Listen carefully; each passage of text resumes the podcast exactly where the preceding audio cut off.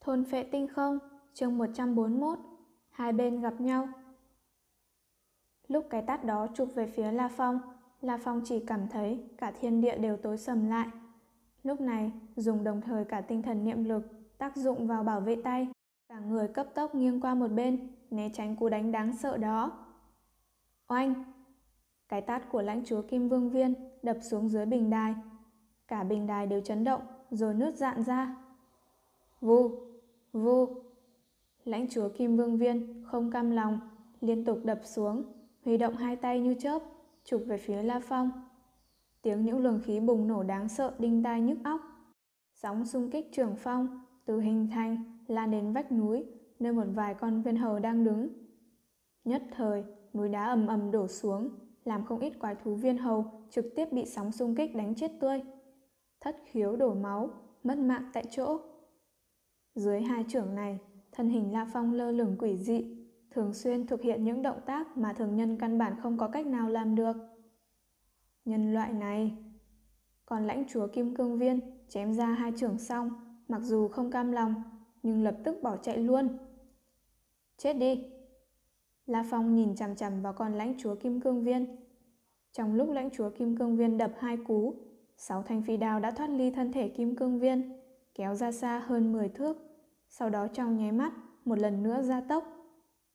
Xoát, xoát, xoát. Sáu thanh phi đao hóa thành sáu lưu quang đen bắn về phía cổ con lãnh chúa Kim Cương Viên. Nơi đó đang có một vết thương rất lớn. Hống! Lãnh chúa Kim Cương Viên phẫn nộ gầm lên một tiếng. Nhưng sáu thanh phi đao đều có quy tích có độ cong nhất định. Trong nháy mắt đã đạt tới 10 lần tốc độ âm thanh. Còn lãnh chúa Kim Cương Viên căn bản không kịp chạy thoát, chỉ có thể miễn cưỡng né tránh. Chỉ nghe thấy mấy thanh âm vèo vèo, thân thể con Kim Cương Viên lắc lư, đã chạy ra xa tới ngoài trăm thước, rồi mới theo quán tính ầm ầm quay cuồng ngã xuống, ép chết không ít quái thú viên hầu khác. Nó chết rồi. Lãnh chúa Kim Cương Viên đã chết rồi. Cả tộc quần viên hầu chợt yên tĩnh.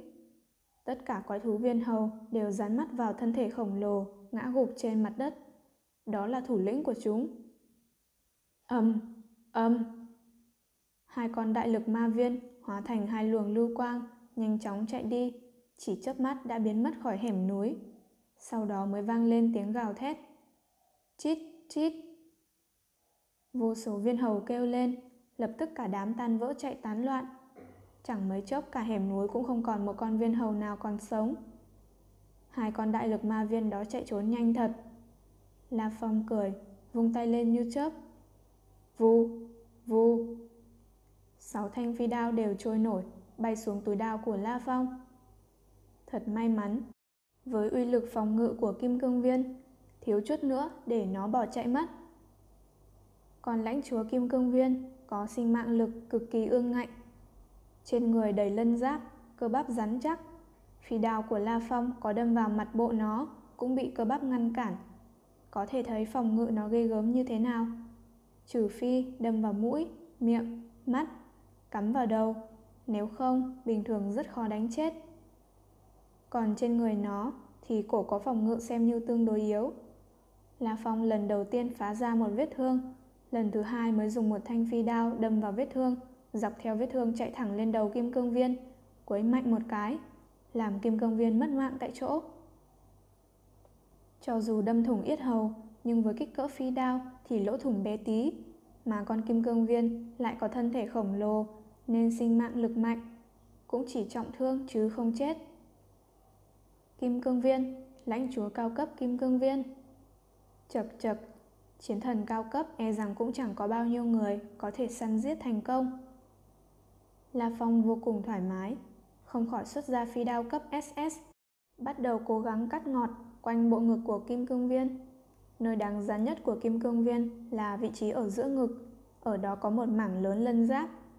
Còn cự viên to hơn 20 thước nằm chết trên đất. Còn Minh thì lại đang tiến hành giải phẫu, lấy vật liệu trên người nó. La Phong bây giờ đột nhiên cảm thấy rất huyền diệu.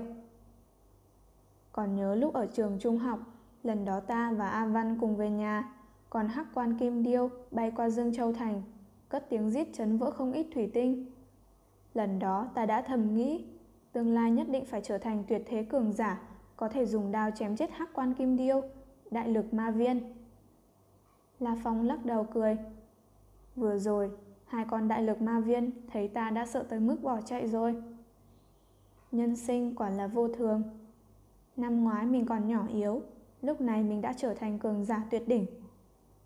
Mùa đông lạnh lẽo năm ngoái, mình còn bị thiết giáp long truy đuổi tới nhảy lên nhảy xuống. Ngày hôm nay, mình đã giết một con kim cương viên có thực lực rất gần thiết giáp long rồi. Giải phẫu mấy lân giáp đó rất phiền phức, nhưng La Phong lại chẳng hề sợ phiền phức. Ngược lại, hư ha một bài hát, dùng phi đao cấp SS, không ngừng cắt gọt. Phiền phức Lãnh chúa cao cấp kim cương viên này mà bán cho liên minh HR có thể bán tới 120 ức hoa hạ tệ. Giải phẫu lấy tài liệu mà thôi, ai hiểm phiền phức khi kiếm tiền chứ? là phòng rất vui. Bình thường, quái thú cấp lãnh chúa cao cấp có giá từ 50 ức hoa hạ tệ tới 200 ức hoa hạ tệ.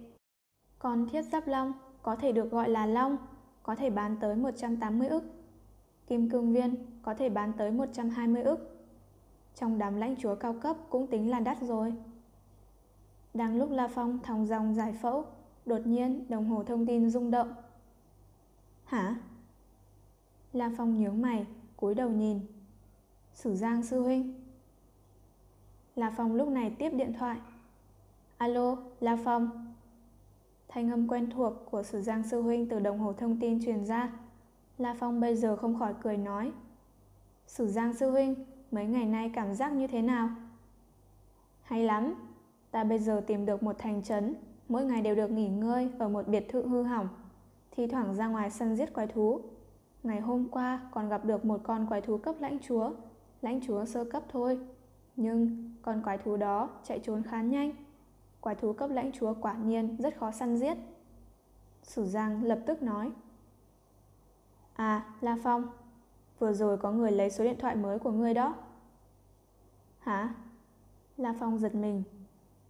Ngươi không phải nói, có người muốn số của ngươi, lập tức phải thông báo cho ngươi một tiếng à? Sử Giang cười. Ừm, cảm ơn. La Phong cười nói. Ai muốn số này? Vệ đồng. Sử Giang nói. Ta hỏi hắn, có phải là hỏi thay cho người khác muốn số ngươi không? Tiểu tử đó không thừa nhận, nói là hắn muốn có số đó. Vệ đồng. La Phong khẽ gật đầu. Không lạ, là Phong đã dự tính. Ken Kết sẽ nhờ bằng hữu mà hắn giao hảo trong phe hoa hạ, hỗ trợ hỏi han. Ừm, ngươi cũng phải cẩn thận một chút, có thời gian nói nhiều hơn. Sử Giang lập tức cúp điện thoại. Ngồi trên cánh tay khổng lồ của Kim Cương Viên, La Phong cười mỉm. Quả nhiên, họ muốn thông qua số điện thoại điều tra vị trí ta. Mình có đồng hồ thông tin mới nên số cũng mới. Còn vợ chồng ngốc thứ độc hạt muốn báo thù mình, e rằng phải thông qua số điện thoại này. Còn số điện thoại mới này cũng không hề nói cho người trong nhà, chỉ có vài người trong trại huấn luyện cùng với ngành quản lý trại huấn luyện biết thôi. Tốt lắm, xem ra họ hành động rồi. La Phong chẳng ngại chút nào. Hắn hiểu rõ mình không có biện pháp làm ngốc thứ độc hạt, bỏ qua việc báo thù. Đã nhất định phải quyết chiến một trận, còn không bằng nắm quyền chủ động trong tay. Dù sao, với thủ đoạn của độc hạt ngốc thứ, chỉ cần đủ thời gian, sợ không phải là không thể tìm được số mới của mình từ trại huấn luyện. Do đó, La Phong sớm nhắn với Sử Giang, Triệu Nhược, nói là nếu có người muốn lấy số mình, cứ cho họ, nhưng phải thông báo cho mình một tiếng. Đại khái 5 phút sau, La Phong đã bóc được toàn bộ lân giáp trên ngực thi thể kim cương viên, xuống bỏ vào ba lô, ngồi bên cạnh nghỉ ngơi. Chợt đồng hồ thông tin rung lên. Alo, là phòng tiếp điện thoại. Tiểu cống, mau về nhà ăn cơm chiều, chỉ còn chờ mỗi mình ngươi thôi đó. Một thanh âm phụ nữ vang lên. Ta không phải tiểu cống. La Phong nói. Ngươi gọi nhầm số à? Nhầm à, ặc, xin lỗi.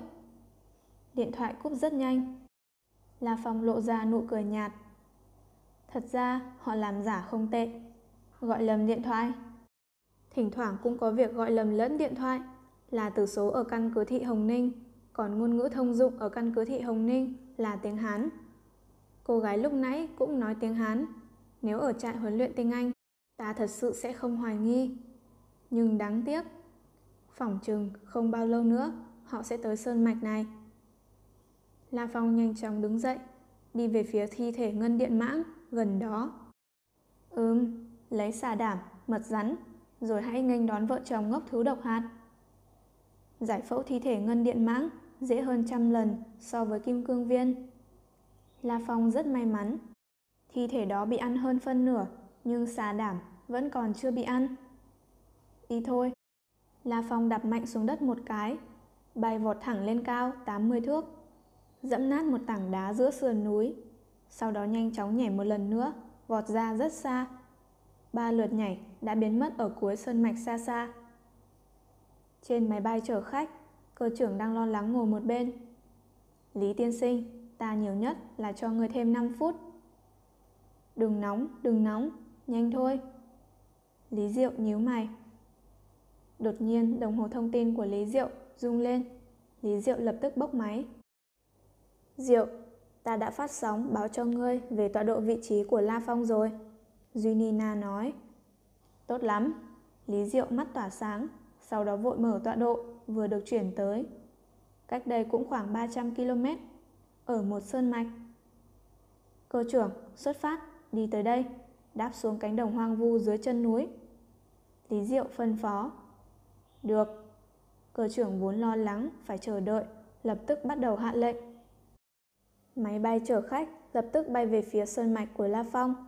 Với tốc độ đáng sợ kinh người của máy bay chở khách, trên 300 km thì vẻn vẹn vài phút đã tới rồi. Trong viên hầu sơn mạch, một đỉnh núi trên 1 km đã là đỉnh cao nhất trong cả sơn mạch. La Phong đang đứng trên núi này, ngẩng đầu chú ý nhìn không trung. Chẳng bao lâu sau, với tốc độ của máy bay chở khách, phải rất nhanh mới đúng. La Phong thầm hỏi, Hả? Tới rồi à? La Phong mỉm cười. Chỉ thấy từ phương Bắc xa xa có một ảo ảnh từ từ hạ xuống. Chính là một chiếc máy bay chở khách cỡ lớn. Khi cửa khoang máy bay hành khách mở ra, rất nhiều bóng người từ máy bay chở khách nhảy ra. Người cầm đầu chính là người mà La Phong sớm đã nghiên cứu thấy hình ảnh trên mạng. Chiến thần cao cấp ngốc thứ Lý Diệu. Ngốc thứ, tới rồi à? Độc hạt đâu? La Phong cầm ống nhòm, cẩn thận quan sát.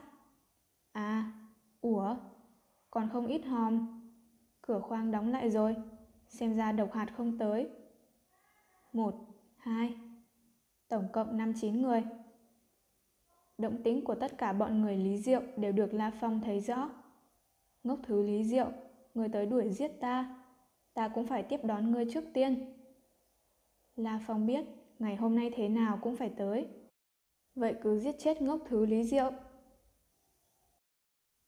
Thôn phệ tinh không, chương 142, giết. Từ chân núi tới chỗ chúng, đại khái phải ba dặm. La Phong ẩn mình trên đỉnh núi, nhìn xuống cánh đồng hoang vu phía dưới. Cánh đồng hoang vu này, vài chục năm nay không ai làm cỏ sửa sang, luôn luôn có cỏ dại mọc thành bụi. Một người ẩn trong đám cỏ dại, chỉ cần khoảng cách không quá gần chắc chắn không có cách nào phát hiện ra được. La Phong khẽ mỉm cười, trong đầu đã định ra phương pháp. Cả người nằm giạt xuống, dán vào mặt đất trên cánh đồng hoang vu, trườn về phía bên kia, họ hẳn là không phát hiện được. Cả người bò trên mặt đất, sau đó thông qua tinh thần niệm lực, dán sát mặt đất mà phi hành, không phát ra tiếng động lớn. Di chuyển tuyệt đối sát trên mặt đất là phương pháp tiếp cận rất tốt. Nhưng một khi nằm xuống, ba lô của mình sẽ dễ lộ.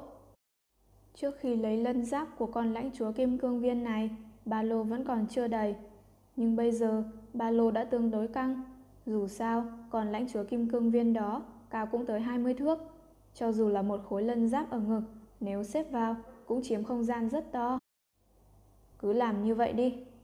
La Phong lập tức xoay người, nhảy thẳng xuống núi. Khi ở giữa không trung, lại rẽ quanh vào sườn núi, di chuyển tiếp trên sườn núi, chẳng mấy chốc đã tiến vào cứ điểm bí ẩn của mình. Trong cứ điểm, huyệt động tối tăm, một thanh phi đao xoẹt qua một góc ở huyệt động. dưới sự khống chế của tinh thần niệm lực của La Phong, một khối đá bay lên. La Phong đào xuống phía dưới một hố to, ném ba lô vào trong hố. Sau đó lại dùng những tảng đá lớn lấp lại. Một vài đất đá lăn xuống cũng đủ che khe hở này. Trong huyệt động hôn ám, cho dù có người tới, e rằng cũng rất khó mà phát hiện ra chỗ giấu ở ba lô. Ta đi đối phó Lý Diệu, phòng trường không tới một tiếng đồng hồ. Bốn ngày qua, không có con thú nào vào cứ điểm của ta. Không thể chỉ nửa giờ đã có quái thú vào được. Lại còn có thể tìm được ba lô của ta. Chắc hẳn vận khí ta cũng không tệ như vậy. La Phong cười, lúc này quay đầu lặng yên ly khai. Cánh đồng hoang vu cỏ dại mọc thành bụi. La Phong cả người bò trên mặt đất. Nói đúng ra, khoảng cách giữa hắn và mặt đất là thuẫn bài sáu cạnh. Đi, La Phong tâm ý vừa động. Tinh thần niệm lực lập tức khống chế thuẫn bài sáu cạnh. Cả người La Phong gần như dán sát bề mặt cánh đồng hoang vu, nhanh chóng lướt về phía đám người Lý Diệu xa xa. Lưng La Phong cách mặt đất không quá 40cm. Cho dù là một vài con quái thú ăn cỏ trên cánh đồng hoang vu cũng rất khó phát hiện ra La Phong.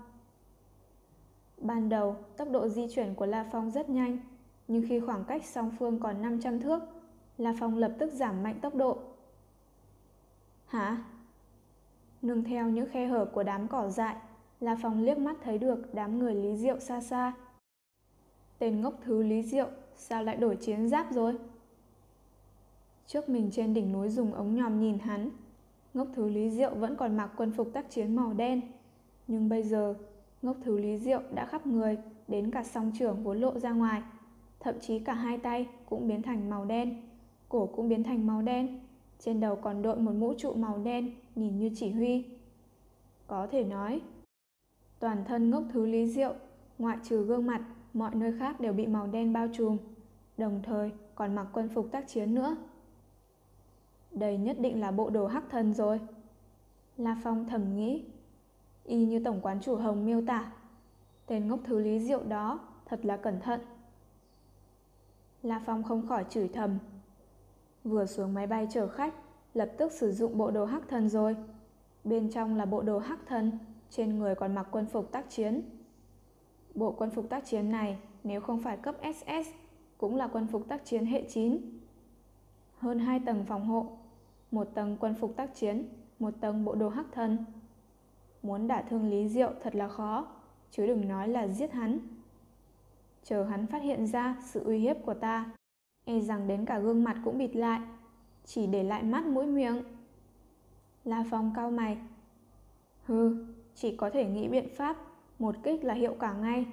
Thừa dịp hắn không chú ý, dùng phi đao xuyên thẳng qua mặt.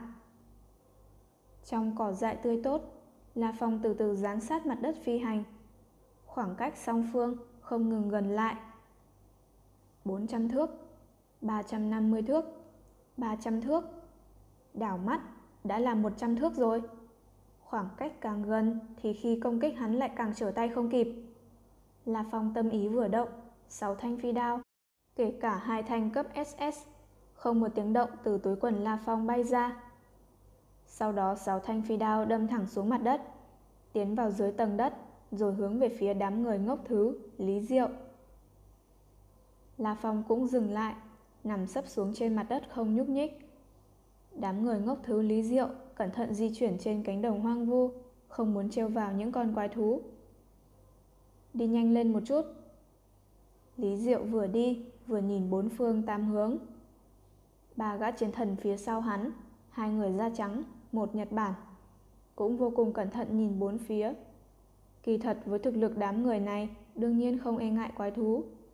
Nhưng đám người này đều hiểu rõ, một khi chọc đến quái thú, thậm chí còn gặp phải bầy thú, sẽ sinh ra động tĩnh lớn, không biết chừng bị La Phong chú ý.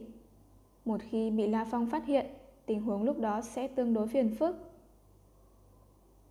Đi vòng, đi qua bên này. Đừng treo vào mấy con quái thú phía trước. Lý Diệu quát khẽ. Ba chiến thần cũng rất cẩn thận. Những nhân viên tinh anh chuyển hòm hoặc cầm binh khí cũng rất cẩn thận. Họ lại đi vòng qua bên kia. La Phong nhíu mày, lúc này lặng lẽ di chuyển áp sát. Phi đao của mình Trong vòng 100 thước sẽ có thể bảo trì uy lực mạnh nhất. Vượt qua 100 thước khi khoảng cách càng xa, uy lực càng giảm xuống mạnh. Còn trong vòng 50 thước, chẳng những uy lực mạnh, hơn nữa việc khống chế phi đao cũng ít tiêu hao tinh thần niệm lực. Còn bây giờ, khoảng cách song phương đã vượt qua 100 thước. Đến gần, đến gần hơn. 120 thước, 100 thước, 80 thước. Khi khoảng cách với đám người Lý Diệu còn 80 thước. Lúc này, sáu thanh phi đao dưới mặt đất cánh đồng hoang vu, cách ngốc thứ Lý Diệu, không tới 20 thước. Phi đao thu hẹp khoảng cách, tiến hành gia tốc. Động thủ. Ánh mắt La Phong lạnh đi. Chiến thần cao cấp ngốc thứ Lý Diệu, chiến thần trung cấp Bắc Nguyên Cương, hai chiến thần sơ cấp James và Walter Jackson dưới trướng. Bốn người này đều cẩn thận, nhanh chóng di chuyển. Vù, gió thổi, cỏ dại mọc thấp. Veo, veo, veo. Sáu luồng lưu quang màu đen như tia chớp đen thẳng từ dưới đất cách ngọc thứ lý diệu năm thước bắn ra. E rằng chỉ trong một phần ngàn giây, sáu tia chớp màu đen đã tới gần ngốc thứ lý diệu. Lý, Lý Diệu. Phía sau ba chiến thần đều đã có phản ứng, không khỏi kinh hãi. La Phong lúc này ở trong bụi cỏ xa xa, cũng nhìn như đóng đinh vào ngốc thứ Lý Diệu. Hắn chỉ nhìn thấy sáu thanh phi đao trong nháy mắt vọt tới, trên mặt ngốc thứ Lý Diệu lóe lên hắc quang. Sáu thanh phi đao có tới bốn thanh đã bắn vào mặt Lý Diệu. Xong lúc này, mặt Lý Diệu đã hoàn toàn là màu đen. Sao có thể như vậy? La Phong sững người, Bốn thanh phi đao đâm vào làn da màu đen trên mặt Lý Diệu. Còn có hai thanh phi đao đâm vào làn da đen ở yết hầu Lý Diệu. Nhưng thật sự không thể xuyên thấu tầng da này. Vèo, Lý Diệu nhảy vọt lên, nhảy thẳng lên cao 5-60 thước. Người đang ở giữa không trung, chợt trên mặt đen thui của hắn, chợt lộ ra một đôi mắt, nhìn khắp nơi. Từ trên cao nhìn xuống thì tự nhiên thấy tất cả mọi vật. Liếc mắt đã phát hiện ra La Phong cách đám người họ không đến trăm mét. Ta không tin. La Phong đối mắt với Ly Diệu, trong mắt hiện lên vẻ tàn nhẫn. Veo, veo, veo. Sáu thanh phi đao một lần nữa bay đi, hóa thành sáu lưu quang, trong nháy mắt bắn về phía ngốc thứ Lý Diệu, đang ở giữa không trung. Còn gương mặt ngốc thứ Lý Diệu vô cùng lạnh lùng, thậm chí cũng không có một chút ba động nào. Chỉ khi phi đao phóng tới, thì thân thể hơi vặn với một biên độ rất nhỏ. Sáu thanh phi đao đã có ba thanh thất bại, ba thanh khác cũng chỉ bắn vào trên người thôi. Lưu quang màu đen bao phủ ngốc thứ Lý Diệu. Đến cả da của Lý Diệu mà phi đao cũng không đâm rách được. Đây là bộ đồ hắc thân. Chiến thần Bắc Nguyên Cương cũng lộ ra vẻ hâm mộ. Một đám vũ giả tinh anh do Lý Diệu mang đến đều sùng bái nhìn Lý Diệu như một vị thần linh. La Phong cũng kinh hãi. Bộ đồ hắc thần này quá nghịch thiên. Công kích của cấp chiến thần mà không ảnh hưởng được gì tới nó. La Phong, Lý Diệu nghiến răng, đôi mắt tóe lửa. Giết hắn cho ta. Lý Diệu lúc này cấp tốc hạ xuống. Còn khi Lý Diệu nhìn về phía La Phong, ba chiến thần khác cũng đã biết địch nhân là ai. Do đó, xoát, xoát, xoát. Ba bóng người đều bộc phát tới tốc độ âm thanh. Tuyệt đối chỉ trong chớp mắt, ba chiến thần đã vây chặt La Phong. Chỉ thấy Bắc Nguyên Cương một tay thuẫn bài, một tay chiến đao hơi cong. Hai người da trắng. Tên da trắng dâu quai nón, hai tay cầm một chiến phủ. Người còn lại hơi gầy, cầm thuẫn bài. Hừ. La Phong hử lạnh một tiếng, thân hình quỷ dị lơ lửng, rồi tránh xa ba chiến thần. Hắn lập tức đạp mạnh, nhanh như điện lao tới giữa không trung. Người ở giữa không trung, La Phong cười lạnh nhìn bao quát phía dưới. Ba chiến thần phía dưới cùng với ngốc thứ Lý Diệu, còn có 50 vũ giả tinh anh, không khỏi ngẩng đầu nhìn tử vong phủ xuống. La Phong lạnh giá nhìn xuống phía dưới. Liên tục những thanh phi đao khác trên người hắn cũng lập tức từ trên cao bổ xuống. Vốn 6 thanh phi đao tiến công Lý Diệu cũng lập tức chia ra. Tổng cộng 10 thanh phi đao Mặc dù bây giờ muốn bảo trì uy lực mạnh nhất hạ, La Phong chỉ có thể đồng thời khống chế 6 thanh phi đao. Khi khống chế số lượng nhiều hơn nữa thì uy lực sẽ hạ xuống. Đối phó với những nhân viên tinh anh không tới cấp chiến thần cùng với ba chiến thần kia thì căn bản không cần uy lực mạnh nhất. Hiệu suất là quan trọng nhất. Do đó, La Phong vận dụng 10 thanh phi đao. Khi thấy 10 thanh phi đao lơ lửng bắn lên, mọi người, không chỉ riêng là đám tinh anh, ai nấy trong mắt đều lộ ra vẻ hoảng sợ. Đến cả ba chiến thần cũng hơi biến sắc. Còn Lý Diệu càng phẫn nộ hơn. Hắn gầm lên một tiếng, phóng mạnh lên cao. Không, đừng. Những vũ giả tinh anh kia, ai nấy đều hoảng sợ, bắt đầu muốn chạy trốn. Toàn bộ chết đi. La Phong ánh mắt lạnh giá, nhìn xuống phía dưới. Veo veo veo, veo veo, veo veo veo. Mười thanh phi đao hóa thành mười luồng ánh sáng huyết sắc tử vong. Từ các phương hướng khác nhau như máy xay thịt lần lượt bắn về phía đám người dày đặc. Không! Có một đại hán da đen gào lên, một luồng ánh sáng màu máu bắn ra khỏi ngực hắn. A! À, một vũ giả tinh anh da trắng bị bắn nổ đầu, máu bắn tung tóe, nhiễm đỏ cả cánh đồng hoang vu. Thôn phệ tinh không, chương 143, nổi giận đùng đùng. Walter Jackson Đại hán da trắng dâu quay nón hoảng sợ gào lên. Chỉ thấy hai luồng ánh sáng tử vong, trong nháy mắt bắn về phía vũ giả chiến thần da trắng cao gầy. La Phong cố ý khống chế phương hướng 10 thanh phi đao. Đối với ba chiến thần, La Phong đương nhiên sẽ ưu tiên chiếu cố. Đồng thời hai thanh phi đao phủ về phía chiến thần da trắng có tên Walter Jackson. Walter Jackson gầm khẽ một tiếng. Choang! Lợi kiếm trong tay miễn cưỡng ngăn trở một thanh phi đao của La Phong. Vèo!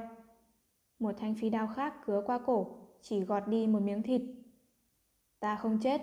Walter Jackson thở phào một hơi. Cẩn thận! Đại hán dâu quay nón chợt quát vọt tới. Vèo! Thanh phi đao thứ ba từ phía sau xuyên qua đầu Walter Jackson. Óc trắng cùng máu đỏ bắn tung tóe. Tên da trắng dâu quay nón bên cạnh không khỏi trợn trừng mắt. Walter Jackson! Một chiến thần đã ngã xuống. Đồng thời khống chế 10 thanh phi đao, uy lực mỗi thanh phi đao đều yếu ớt bớt đi rất nhiều. Đối phó với một chiến thần sơ cấp đã khó khăn như vậy rồi. La Phong thầm nghĩ, lúc khống chế 6 thanh phi đao, hắn có thể bảo trì lực lớn nhất. 7 thanh phi đao thì uy lực bắt đầu yếu bớt. Nhiều thêm một thanh phi đao thì uy lực sẽ yếu đi không ít. Nên 10 thanh phi đao hôm nay mới giết chiến thần sơ cấp khó khăn như vậy. Choang, choang, choang. Trong khoảnh khắc, ba phi đao đánh vào nam tử da vàng đều thất bại. Thực lực chiến thần trung cấp, đích xác mạnh hơn chiến thần sơ cấp nhiều. Bát giáp Bắc Nguyên Cương gầm lên một tiếng, tựa hồ vì dễ dàng ngăn trở được ba thanh phi đao đã trở nên rất ngông cuồng. Khi La Phong khống chế 10 thanh phi đao, tiến hành đồ lục phía dưới, ngốc thứ Lý Diệu cũng hóa thành một tàn ảnh màu đen bắn về phía La Phong. Nhìn thấy cảnh này, La Phong chỉ là cười lạnh trong lòng. Dám nhảy lên giữa không trung, giao thủ với một tinh thần niệm sư à? Hừ, rõ là cực kỳ ngu xuẩn. Tâm ý vừa động, một luồng tinh thần niệm lực vô hình tác dụng vào thuẫn bài dưới chân. La Phong lập tức lướt ngang một cái giữa không trung, dễ dàng tránh xa ngốc thứ lý diệu. Đây là một đại ưu thế của tinh thần niệm sư. Chết đi! Ngốc thứ lý diệu về mặt dữ tợn, đôi mắt đầy hung quang. Sau khi bị La Phong lướt xa ra, hắn gầm lên một tiếng vung mạnh đơn đao trên tay phải lên. Vù! Thấy gió là dài ra. Cánh tay ngốc thứ lý diệu trong nháy mắt đã dài lên trên 10 thước. Một vũ giả nhân loại lại có một cánh tay đen thui dài trên 10 thước. Quá quỷ dị. Cánh tay đột nhiên tăng vọt ra hơn 10 thước, cầm đơn đao, chém mạnh thẳng về phía La Phong. Đây là cái gì? La Phong kinh sợ vô cùng. Đơn đao đã tới trước mắt, không kịp né tránh. Hạ xuống. La Phong tâm ý vừa động. Tinh thần niệm lực tác dụng vào bảo vệ hai tay. Cấp một tạo lực tác dụng xuống phía dưới. Nhất thời cả người cấp tốc rơi xuống. Đương nhiên, tốc độ rơi xuống có nhanh tới mấy thì cũng không thể vượt qua đao của một chiến thần cao cấp bổ xuống. Một đao đó nhanh gấp mấy lần tốc độ âm thanh La Phong chỉ có thể sử dụng huyết ảnh chiến đao ngăn cản. Âm âm, sức mạnh không thể tưởng tượng được xuyên qua đơn đao, truyền vào. Cho dù mình cố gắng tá lực, dùng việc rơi xuống để giảm bớt xung đột, nhưng La Phong vẫn cảm thấy tay phải tê dần, hổ khẩu vỡ ra. Cánh tay phải trong nháy mắt đã liệt đi, cả người tựa như một viên đá rơi thẳng vào giữa cánh đồng hoang vu. Âm! Tựa như một ánh sao băng cắm xuống, mặt đất cánh đồng hoang vu bị va thủng một hố, sâu chừng 7-8 thước. Vốn 10 thanh phi đao đang đâm chém vào giữa đám người, trong khoảnh khắc lập tức bay vào trong hố sâu. Đám người hoảng loạn, lúc này mới bình tĩnh. Ai nấy đều quay đầu nhìn về phía hố sâu. Còn bản thân bác Nguyên Cương thì nổi giận gầm lên một tiếng. Bát giác! Rồi tựa như một tia chớp xông tới. Lý Diệu giữa không trung lúc này cũng rơi xuống. Một đao quỷ dị thật. La Phong từ trong hố sâu nhảy ra như chớp. Sắc mặt tái nhợt, khóe miệng có vết máu. Cánh tay hắn sao lại dài ra? La Phong cảm thấy lục phủ ngũ tạng như lệch vị trí, rất khó chịu. Hiển nhiên, công kích vừa rồi có lực quá lớn. Phải biết rằng, một chiến thần cao cấp, tố chất thân thể bình thường, chỉ cần sức mạnh một quyền là đã vượt qua 25,6 vạn kg. Còn ngốc thứ lý diệu, làm chiến thần cao cấp lâu năm, sức mạnh một quyền đã đạt tới 450 vạn kg. Hơn nữa phát lực lực quyền lại làm gia tăng mấy lần uy lực. Một quyền tuyệt đối vượt qua trăm vạn kg. Cũng là trên một ngàn tấn. Uy lực đáng sợ như thế nào? May mà một đao vừa rồi chỉ thông qua bộ đồ hắc thần, nhanh chóng kéo dài ra rồi phát huy ra đao. Vì kéo dài hơn 10 thước, uy lực một đao chỉ bằng một nửa lúc bình thường thôi. Cho dù uy lực một nửa cũng đánh cho La Phong ngũ tạng rung động, phun máu. Bát giác! Bắc Nguyên Cương đã vọt tới trước mắt. Thử lực tinh thần niệm sư cũng là chiến thần sơ cấp thôi. Ừm, thanh niên 19 tuổi thôi, có thể đạt tới tinh thần niệm sư chiến thần sơ cấp, cũng coi như không tệ rồi. Đáng tiếc, hôm nay thật sự chết trong tay Bắc Nguyên Cương ta. Bắc Nguyên Cương lúc trước dễ dàng ngăn trở ba thanh phi đao, nên hắn tin tưởng 10 phần. Hơn nữa bây giờ trên thế giới Nhật Bản chỉ còn tồn tại một tộc quần nhỏ bé, nên rất ghen ghét đám hoa hạ quốc to lớn kia. Trong lịch sử, Nhật Bản và Hoa Hạ Quốc luôn luôn tranh đấu với nhau. Nhưng thời kỳ Đại Niết Bàn đã có đả kích mang tính hủy diệt, mà Hoa Hạ Quốc vốn diện tích quốc thổ lớn. Ngược lại, phần bị đả kích khá là nhỏ.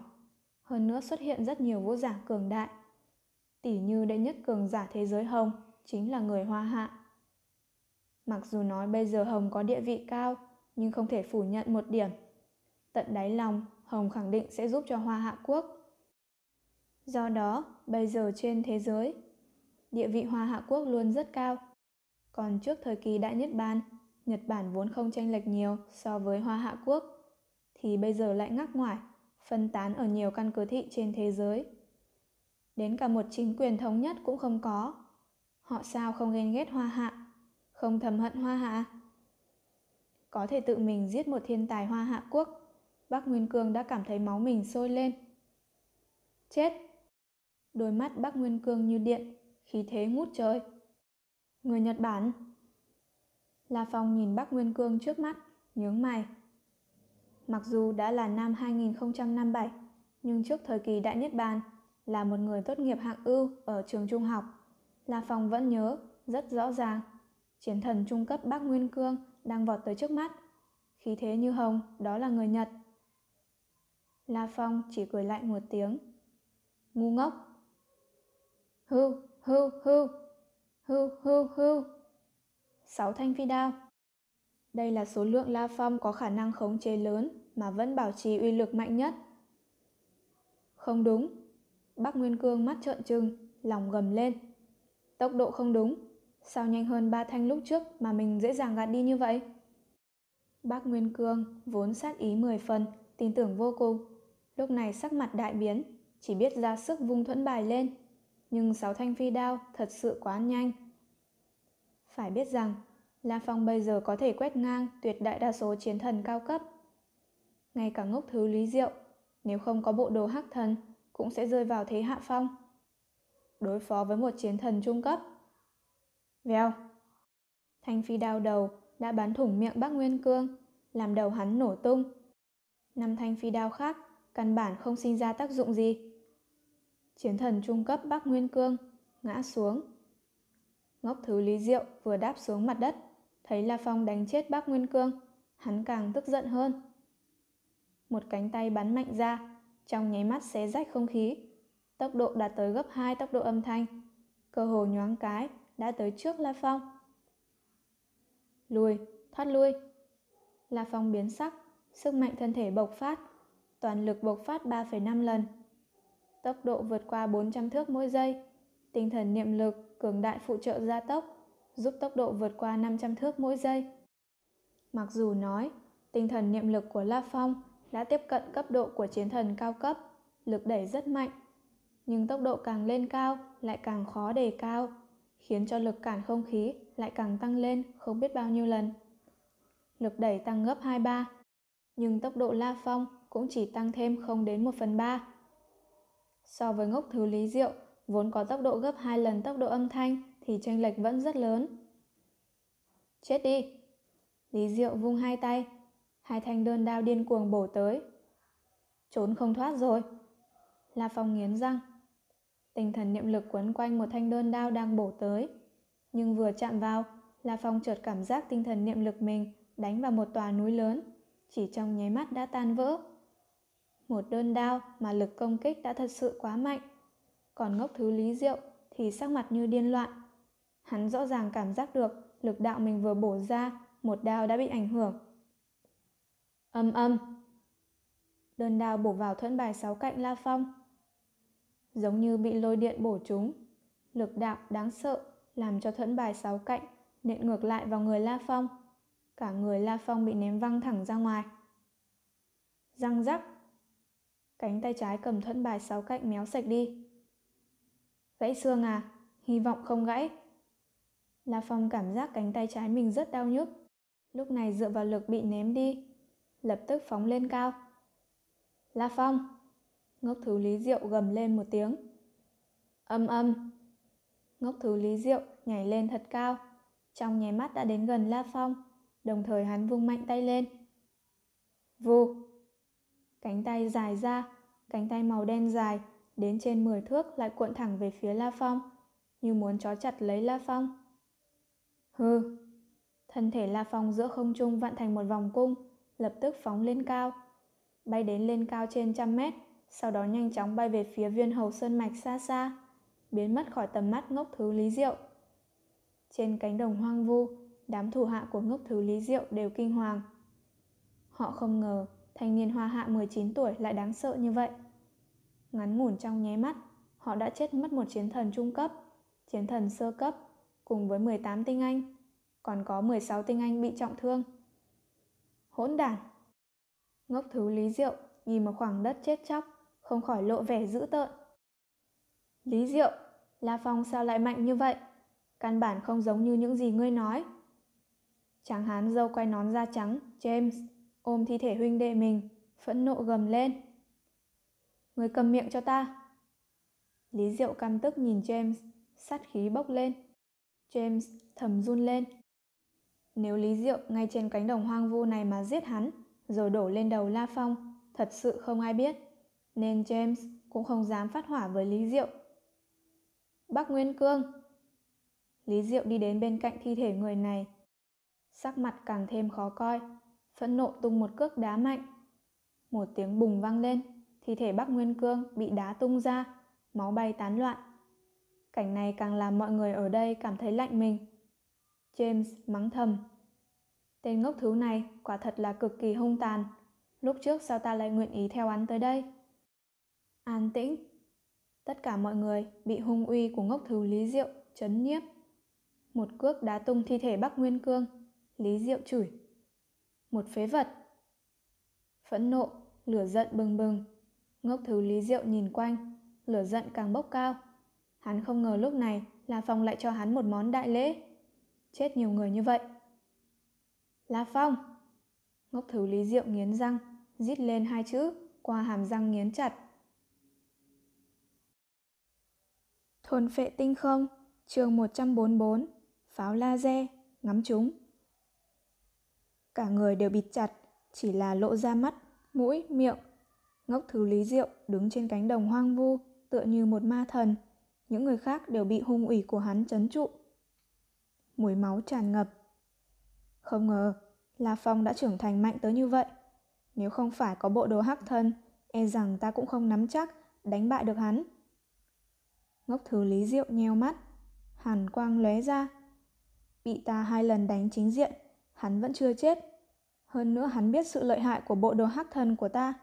E rằng lần sau sẽ không dễ dàng cho ta tiếp cận nữa. Ngốc thứ Lý Diệu rất sốt ruột. Chỉ có một biện pháp. Đuổi giết hắn, làm hắn không thể không bay lên không. Một khi bay lên không, hắn sẽ là cái bia cho pháo laser. Trên mặt ngốc thứ Lý Diệu lộ ra nụ cười lạnh. Đúng, pháo laser. Ngốc thứ Lý Diệu biến sắc. Hắn vừa rồi thấy phi đao La Phong tàn sát một hồi trong đám người, đã chết mất không ít người. Phải biết rằng pháo laser là vũ khí đứng hàng đầu nhân loại bây giờ, như vậy công nghệ rất cao. Không có nhân viên chuyên nghiệp thì cho dù có đủ các bộ phận tại đây, hắn cũng không có biện pháp lắp đặt thao tác. Khắc Lion, Lý Diệu đột nhiên quay đầu. Xa xa, một người da trắng dâu quay nón vội chạy ào tới, cung kính nói. Lý tiên sinh, tổ chuyên nghiệp mà ngươi đem theo, chết sống ra sao? Lý Diệu liền nói. Khắc Lai Ân sắc mặt tái nhợt, cung kính trả lời. Tổ chúng ta, kể cả ta, tổng cộng có 9 người, vừa rồi chết hai người, bị thương hai người. Có thể lắp ráp pháo laser hay không? Hơn nữa phải thao tác nữa. Lý Diệu truy vấn. À... Khắc Lai Ân khẽ nhíu mày. Lý Diệu không khỏi cảm thấy giật mình. Loại pháo laser cỡ lớn này là vũ khí mạnh nhất của nhân loại. Có thể dễ dàng tiêu diệt quái thú cấp lãnh chúa, cũng có thể đánh trọng thương cả quái thú vương cấp. Tự nhiên, rất nhiều thứ tương đối phức tạp. Bình thường đều phải có chuyên gia kỹ thuật, nhân viên chuyên môn cho từng bộ phận riêng. Có đôi khi thiếu một người mấu chốt, cả pháo laser sẽ không lắp ráp được. Chỉ là việc lắp ráp. Khắc Lai Ân hơi trần chờ. Ta hỏi ngươi, bây giờ ngươi có lắp ráp được không? Lý Diệu nói trầm trầm. Khắc Lai Ân thấy Lý Diệu dở về mặt lạnh giá, không khỏi cảm thấy cả kinh, vội nghiến răng nói. Chúng ta bảy người hợp lực có thể thành công. Tốt lắm. Lý Diệu gật đầu. Lập tức lắp ráp. Tại đây à? Khắc Lai Ân chấn động. Đúng, ở chỗ này. Lý Diệu cười lạnh một tiếng. Ta không có thời gian vận chuyển nó tới đỉnh núi. Ta tin rằng tên La Phong, 10 thì 89 sẽ không cam lòng. Cuối cùng trộm bò lên đỉnh núi nhìn về phía chúng ta. Chỉ cần hắn thò đầu ra, pháo laser lắp đặt xong, sẽ có thể ngắm trúng hắn, đánh gục hắn tại chỗ. Lý Diệu hiểu rõ. La Phong đã phát hiện ra tung tích họ, vậy nếu đem theo các bộ phận pháo laser lên tới đỉnh núi lắp ráp, rất có thể sẽ bị La Phong phát hiện. Vậy, với thủ đoạn của La Phong, mặc dù không thể đánh bại hắn Lý Diệu, nhưng năng lực quỷ dị của một tinh thần niệm sư rất dễ dàng có thể hủy diệt pháo laser. Khắc Lai Ân gật đầu lia lịa. Dạ. Khắc Lai Ân vội chạy về phía tổ mình. Lý Diệu cũng đi tới chỗ đó xem xét những nhân viên chuyên nghiệp tiến hành mở hòm ra, đồng thời phân phó nói. Những người khác đều nhìn bốn phía cho ta. Tuyệt đối cấm không cho quái thú tới quấy giày phá hoại. Dạ. Hơn 10 người cùng hô tuân lệnh. Đột nhiên thành viên tổ chuyên nghiệp ồ lên. Lý Diệu nghi hoặc nhìn lại. Lý tiên sinh, Lý tiên sinh. Khắc lấy Ân hấp tấp chạy tới. Sao rồi? Lý Diệu hỏi. Lý tiên sinh, vừa rồi, vừa rồi. Khắc Lai Ân sắc mặt tái nhợt, người khẽ run lên. Nói. Lý Diệu trừng mắt. Khắc Lai Ân hắng giọng rồi nói. Vừa rồi, lúc tên tinh thần niệm sư công kích, chung quanh có không ít người hấp tấp chạy trốn. Có người lúc hoảng loạn, chạy né tránh phi đao, và vào làm lật một cái hòm. Thậm chí còn có một cái hòm bị một thanh phi đao bay loạn, xuyên thấu qua luôn. Cái gì? Lý Diệu sắc mặt đại biến. Và vào làm lật hòm. Tuy mấy linh kiện chủ chốt tinh xảo trong hòm đều có lót bảo vệ, cũng khó mà có thể sinh ra vấn đề gì. Nhưng một thanh phi đao xuyên qua hòm thì những linh kiện chủ chốt trong hòm e rằng tuyệt đối hỏng mất. Nhanh, mở cái hòm đó ra cho ta. Lý Diệu vội đi tới. Khắc Lai Ân cũng hấp tấp chạy tới. Lúc này, các tổ viên khác đều đứng một bên cái hòm, trông mặt rất khó chịu. Lý Diệu cũng thấy rõ, mặt bên cái hòm có một lỗ thủng, xuyên thẳng qua cả cái hòm. Thậm chí mắt thường cũng có thể thấy một vài mảnh thủy tinh.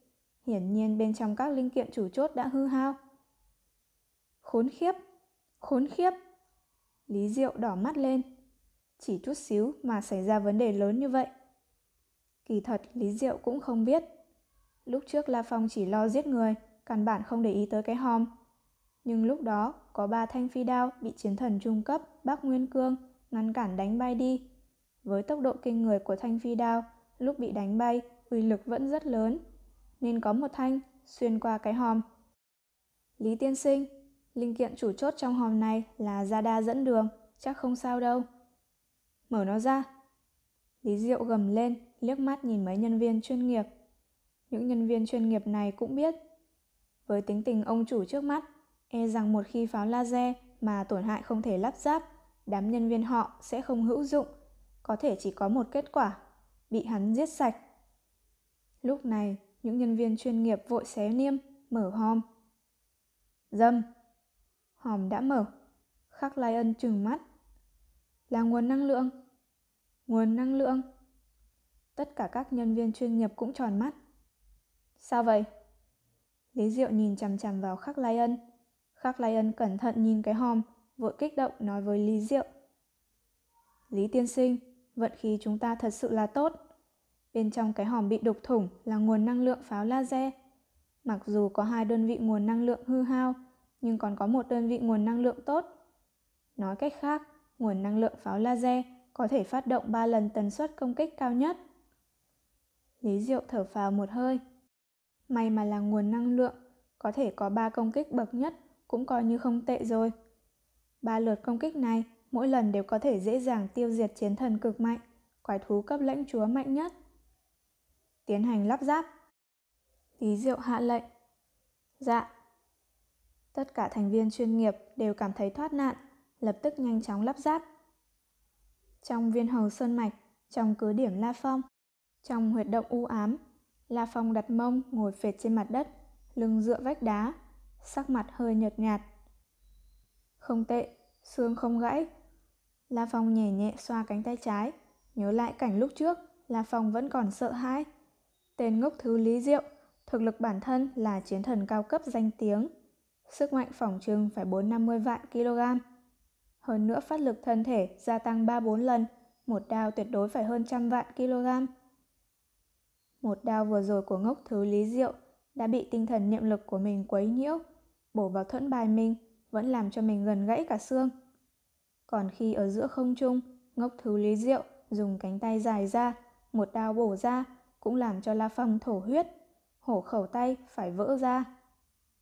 Xong một đao đó, vì thông qua bộ đồ khắc thân kéo dài ra, nên sức mạnh phát ra chỉ được một nửa lúc mạnh nhất. Hai đao này, ngốc thứ Lý Diệu chưa thể bộc phát ra lực công kích mạnh nhất. Cho dù như thế, đã đánh cho La Phong tới mức không có lực hoàn thủ. Tốc độ hắn nhanh hơn ta. Công kích hắn mạnh hơn ta. Phòng ngự của hắn cũng mạnh hơn ta rất nhiều. Còn ưu thế của ta là công kích quỷ dị hơn, chạy trốn dễ dàng hơn. La Phong cao mày. Bộ đồ hắc thần thật sự quá đặc thù, lại có thể dựa theo tâm ý người ta kéo dài khuếch trương ra. Chẳng những có thể bao trùm toàn thân, lại có thể kéo dài hơn 10 thước. Khi ở giữa không trung, ta rất dễ bị trúng chiêu. Cuối cùng khi mình chạy trốn, tên Lý Diệu lại mưu toan, dùng cánh tay tăng vọt, ôm chặt lấy mình. Lúc đó mà không chạy được, e rằng mình đã tiêu rồi. Lần sau khi chiến đấu với Lý Diệu, nhất định phải bảo trì khoảng cách trên 20 thước. La Phong thầm nghĩ. Khi La Phong ở cứ điểm nghỉ ngơi, trên cánh đồng hoang vu, Lý Diệu triển lộ năng lực cường đại vô cùng, đánh cho một con quái thú cấp lãnh chúa, thủ lĩnh bầy quái thú, phải trốn vào đồng hoang. Nhất thời, rốt cuộc không có bầy quái thú nào dám can đảm tới gây rối những nhân loại này nữa. Lý tiên sinh, toàn bộ đã lắp ráp xong. Khắc Lai Ân hưng phấn nói. Hả? Lý Diệu vội đi qua. Trước mắt là một dụng cụ giống như vệ tinh cỡ lớn. Hai cánh dụng cụ dài đến gần 10 thước, ở giữa là một trang bị ống tròn rất to, tựa như một cái tua bin. Ở hai bên ống tròn cỡ lớn còn có hai ống tròn loại nhỏ. Tra được vị trí của La Phong chưa? Lý Diệu hỏi. Tra được rồi. Khắc Lai Ân chỉ vào màn hình radar bên cạnh. La Phong cách chúng ta 5 km. Radar chúng ta có thể miễn cưỡng phát hiện ra hắn. Nhưng radar bình thường đều chỉ tìm những vật thể cỡ lớn. Nhân thể dù sao cũng có kích cỡ nhỏ, một khi khoảng cách xa hơn cũng rất khó tập trung. Nếu như vậy, chỉ có thể thông qua laser mà tập trung thôi. Laser tập trung? Lý Diệu nhíu mày. Ừm. Khắc Lai Ân gật đầu. Dùng laser dẫn đường, ưu thế của nó là độ chính xác cực cao, có thể ngắm trúng một mục tiêu rất xa. Nhưng khuyết điểm của nó là khoảng cách giữa nó và mục tiêu không thể có vật trở ngại. Tỉ như trước mắt bây giờ có một quả núi lớn ngăn cản nên không thể sử dụng được laser tập trung. Đương nhiên bây giờ khoảng cách gần, không cần phải làm như vậy. Zada hoàn toàn có thể tập trung vào mục tiêu. Khác Lion, bây giờ có thể bắn chết hắn chứ? Lý Diệu truy vấn. Không thể. Khắc Lion lắc đầu nói. Mục tiêu bây giờ ở trong sơn mạch, trong một quả núi. Từ chỗ chúng ta tới mục tiêu có tới trên 300 mét đá. Laser muốn bắn thủng đá dày như vậy, uy lực coi như đã hao tổn chẳng còn gì. Đá dày 300 thước. Chính là một chiến thần dù lợi hại hơn nữa, dùng một quyền cũng không thể đánh xuyên một quả núi lớn 300 thước. Nhưng chỉ cần hắn từ sơn mạch thò lên, hoặc chỉ cần độ dày đá giảm trong vòng 10 thước, có thể bắn xuyên đá, bắn chết hắn. Khắc Lion tự tin. Tốt lắm. Đôi mắt Lý Diệu lóe sáng. Bám chắc La Phong, ta không tin. Với sự âm hiểm của tiểu tử này, khẳng định sẽ sử dụng ống nhòm nhìn lén chúng ta. Một khi mục tiêu nằm trong trạng thái có thể bắn được, bắn hắn chết ngay cho ta. Dạ. Khắc Lai Ân cao giọng đáp. Lý Diệu hướng mắt nhìn về viên hầu sơn mạch xa xa, gương mặt hiện lên nụ cười gằn. Chết dưới pháo laser cũng đáng đủ để người tự hào rồi. Thôn phệ tinh không, chương 145, kế hoạch chạy trốn. Đám người Lý Diệu cùng nhau chờ đợi vô cùng kiên nhẫn, giống như phục để tập kích. Tùy thời chuẩn bị sử dụng pháo laser bắn một kích chí mạng. Trong viên hầu sơn mạch, trong cứ điểm của La Phong, trong huyệt động hôn ám, chỉ thấy La Phong đang khoanh chân, ngũ tâm hướng thiên, tĩnh tọa, hút năng lượng vũ trụ dung nhập vào trong cơ thể, chuyển hóa thành nguyên năng gen. La Phong cố ý khống chế nguyên năng gen theo cánh tay dũng mãnh tràn vào khuỷu tay trái. Từng đợt cảm giác tê dại tràn ngập. Sau một lúc lâu, tới khi khuỷu tay, nơi bị thương không thể hấp thu thêm nguyên năng gen nữa, La Phong mới dừng lại. Hiệu quả của long huyết quả nhiên cực tốt. Lần trước tố chất thân thể ta, mặc dù thăng tiến rất nhiều, nhưng rất nhiều năng lượng của long huyết vẫn còn tiềm phục trong người. Vừa rồi tu luyện một hồi, rất nhiều năng lượng đã dung nhập vào thân thể. Khỉu tay đã thoải mái hơn rất nhiều. Tin rằng 2-3 ngày nữa là khỏi hẳn. La Phong khẽ hoạt động khỉu tay trái vài cái, không khỏi khẽ mỉm cười. Vũ giả khi đề cao thực lực cũng coi như một loại sinh mạng tiến hóa. Đạt tới cấp độ chiến thần sơ cấp, năng lực miễn dịch, năng lực khôi phục của thân thể La Phong mạnh hơn lúc trước rất nhiều. Ừm, để xem đám lý diệu ở nơi nào, đang làm gì. La Phong lưng đeo ba lô, nhanh chóng thoát ra khỏi huyệt động. Trên cánh đồng hoang vu. Động rồi, tên La Phong động rồi. Khắc Lai Ân vội kinh hỉ hô lên. Lý Diệu đứng bên cạnh mắt sáng ngời, vẫn trầm tư, nhìn chằm chằm vào màn hình radar. Trong sơn mạch, khi La Phong lao ra khỏi sơn mạch, ánh mắt u lãnh. Ừm, nếu có cơ hội, sẽ giáo huấn chúng một lần nữa, làm tiêu hao người của chúng. Được rồi, chúng dường như còn mang theo không ít cái hòm tới đây. Đi đến tận nơi thật xa, như đại lục Australia để đuổi giết ta, còn mang theo những cái hòm như vậy, khẳng định là đồ vật rất trọng yếu. Đến lúc đó ta sẽ hủy diệt luôn. Không đúng. La Phong dừng phát lại, núp vào giữa sườn núi, sắc mặt đại biến. Cái hòm. Cái hòm. Đi xa vạn dặm tới đây đuổi giết, còn mang theo nhiều hòm xiểng như vậy à?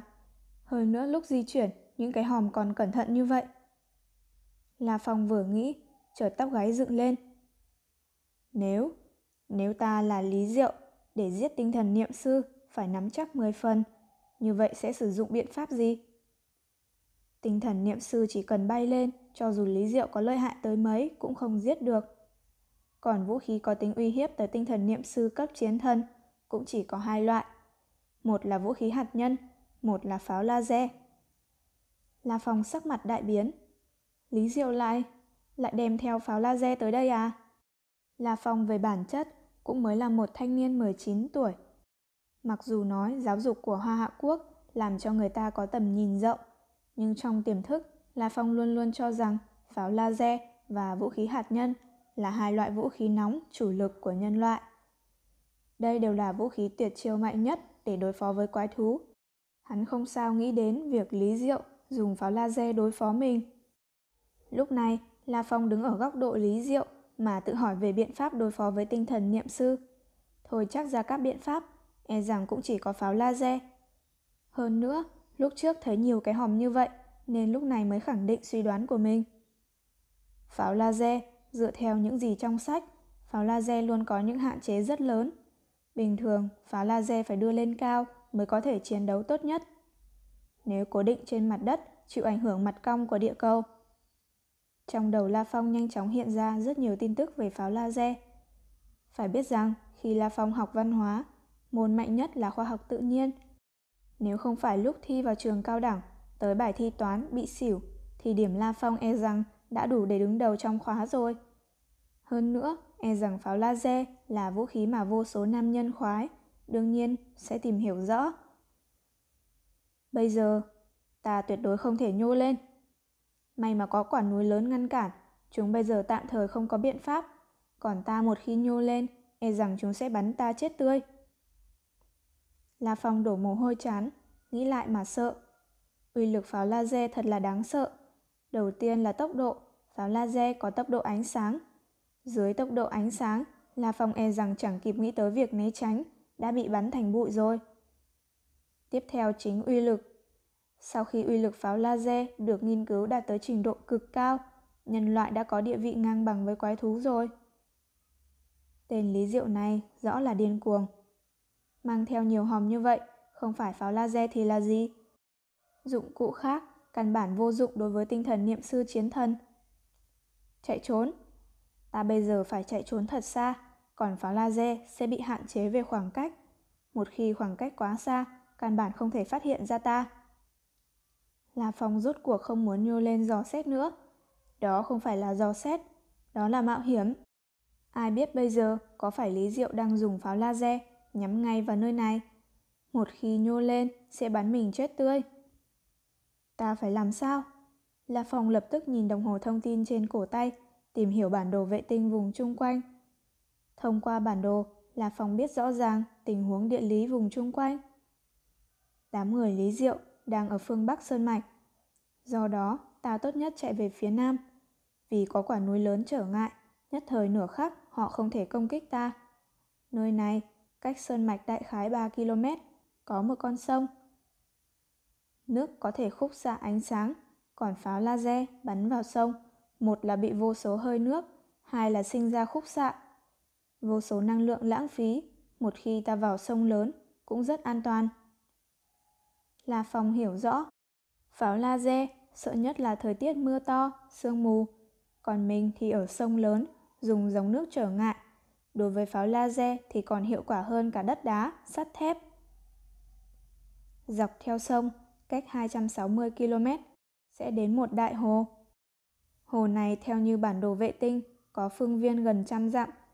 La Phong vô cùng cao hứng. Giữa đại lục Australia vốn có rất nhiều hồ, đặc biệt là một vài con quái thú hải dương đi dọc theo đường sông vào lục địa, chủ động chế tạo ra rất nhiều đại hồ. Bình thường loại đại hồ này đều có các loại quái thú sinh tồn trong nước. Giữa đại hồ này còn có một hòn đảo, phương viên hai ba mươi dặm. Ừm, ta đi dọc theo sông, tiến vào đại hồ đó, rồi sau đó băng qua hồ nước, tiến vào hòn đảo. Là phòng thầm nghĩ, khoảng cách trên 200 km, pháo laser không thể bắn xa như vậy, trừ phi ta bay lên không trung cực cao. Hơn nữa, đảo giữa hồ nước chẳng hề có gì uy hiếp tới ta, nhưng lại có với Lý Diệu. Lý Diệu không bay được, chỉ có thể bơi lội băng qua hồ nước. Nghĩ xong, lập tức bỏ đi. La Phong nhanh chóng quay ngang, ngoắt người nhảy xuống dưới chân núi, sau đó lướt qua hẻm núi phía trước, nhanh chóng chạy về phía nam. Trên cánh đồng hoang vu, đám người Lý Diệu. Sao hắn lại bất động? Đám nhân viên tinh anh, đủ mọi màu da, ai nấy đều chấn động. Đến cả Lý Diệu cũng nhíu mày. Lúc này, họ thấy trong da đa dò xét có một điểm sáng nhân thể nhanh chóng chạy lên trên quả núi lớn. Ai nấy đều vô cùng kích động. Dù sao mọi người ở đây, e rằng ai cũng đều muốn giết La Phong. Giết La Phong, họ kiếm được tiền, hơn nữa cũng báo thù cho người vừa chết. Hắn lại quay đầu lại rồi. Khắc Lai Ân kinh hô. Không phải quay đầu lại, hắn chạy về phía nam rồi. Chiến thần James bên cạnh biến sắc, vội nói. Rất chính xác, điểm sáng hiển thị nhân thể trong radar dò xét, nhanh chóng chạy về phía nam sơn mạch. Lý Diệu luôn im lặng không hề lên tiếng, chợt lúc này. Lý tiên sinh, mục tiêu đã chạy ra khỏi khu vực sơn mạch, tiếp tục chạy về phía nam. Khắc Lai Ân vội vàng nói. Tiểu tử này rất giả hoạt. Đôi mắt Lý Diệu nheo lại. Lý Diệu đã hoài nghi có phải La Phong đã đoán ra hắn mang theo pháo laser không? Mặc dù nói người bình thường không đoán được, nhưng Lý Diệu hiểu rõ La Phong. Thanh niên có cái tên La Phong này thật ra rất cẩn thận, cũng rất xảo trá. Muốn giết chết La Phong xem ra không dễ dàng gì. James, Lý Diệu nói trầm trầm. Lý tiên sinh, James nhìn Lý Diệu, sắc mặt khẽ biến, có vẻ khó nói. Lý Diệu, muốn hắn đi đối phó với La Phong à? Tiểu tử đáng sợ đó trong nháy mắt đánh chết đồng bọn hắn cùng bác Nguyên Cương, sớm khiến cho James không có ý nghĩ đối kháng nào cả. Người mang theo thủ hạ của ta, đem pháo laser cẩn thận vận chuyển tới đỉnh núi Sơn Mạch đó. Chọn lấy một chỗ có thể ngắm chúng vào một địa điểm phía nam. Lý Diệu phân phó. Nhớ, phải cẩn thận, ngàn vạn lần không được làm hư hao pháo laser. James không khỏi thở phào một hơi. Cứ yên tâm, lúc này mới có vài km, hơn nữa chúng ta còn có nhiều người như vậy. James tự tin nói. Nếu chuyển pháo laser mấy trăm dặm thì khó khăn rất lớn, nhưng vẹn vẹn có vài km, đối với một chiến thân và nhiều vũ giả cấp chiến tướng thì đích xác không phải là vấn đề khó khăn gì. Tốt lắm. Lý Diệu nhìn về phía Khắc Lai Ân. Khắc Lai Ân, nhớ kỹ, khi có cơ hội phải bắn chết La Phong cho ta. Sự an toàn ở nơi này sẽ do James phụ trách. Yên tâm, James gật đầu. Khắc Lion, người cho ta biết vị trí của La Phong. Lý Diệu phân phó. Dạ, Khắc Lion nói ngay.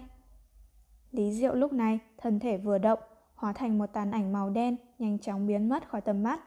Với tốc độ đáng sợ gấp đôi tốc độ âm thanh, chỉ vài giây đã vọt ra xa vài km, thoát khỏi viên hầu sơn mạch.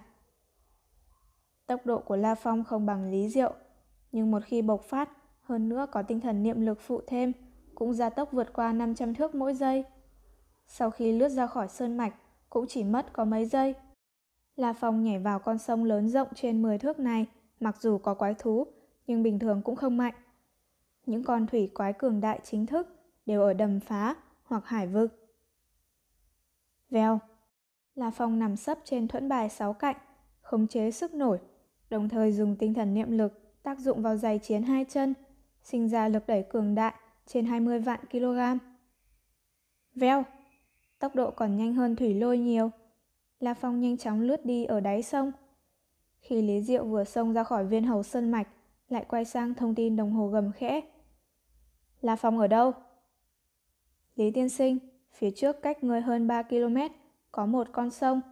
La Phong đang chạy dọc theo con sông, nhanh chóng chạy về phía nam. Thanh âm vẫn còn chưa dứt, Lý Diệu đã dùng tốc độ kinh người chạy về phía con sông. Chỉ nghe thấy những nơi hắn vừa chạy ảo qua, tạo thành âm thanh bùng nổ, âm âm, liên miên không dứt, làm không ít quái thú sợ hãi, né tránh. Vọt tới con sông, chạy dọc theo bờ sông, nhanh chóng chạy như bay về phía nam.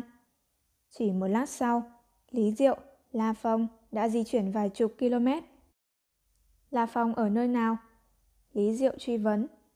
Lý Tiên Sinh, khoảng cách quá xa, gia đa bây giờ căn bản không phát hiện được La Phong. Thanh âm khắc lay ân từ đồng hồ thông tin truyền đến. Lý Diệu không khỏi dừng lại. Cái gì? Không phát hiện được hắn à?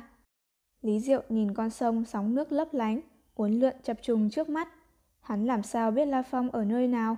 Bèn nghiến răng, bấm số điện thoại thê tử Duy Nina.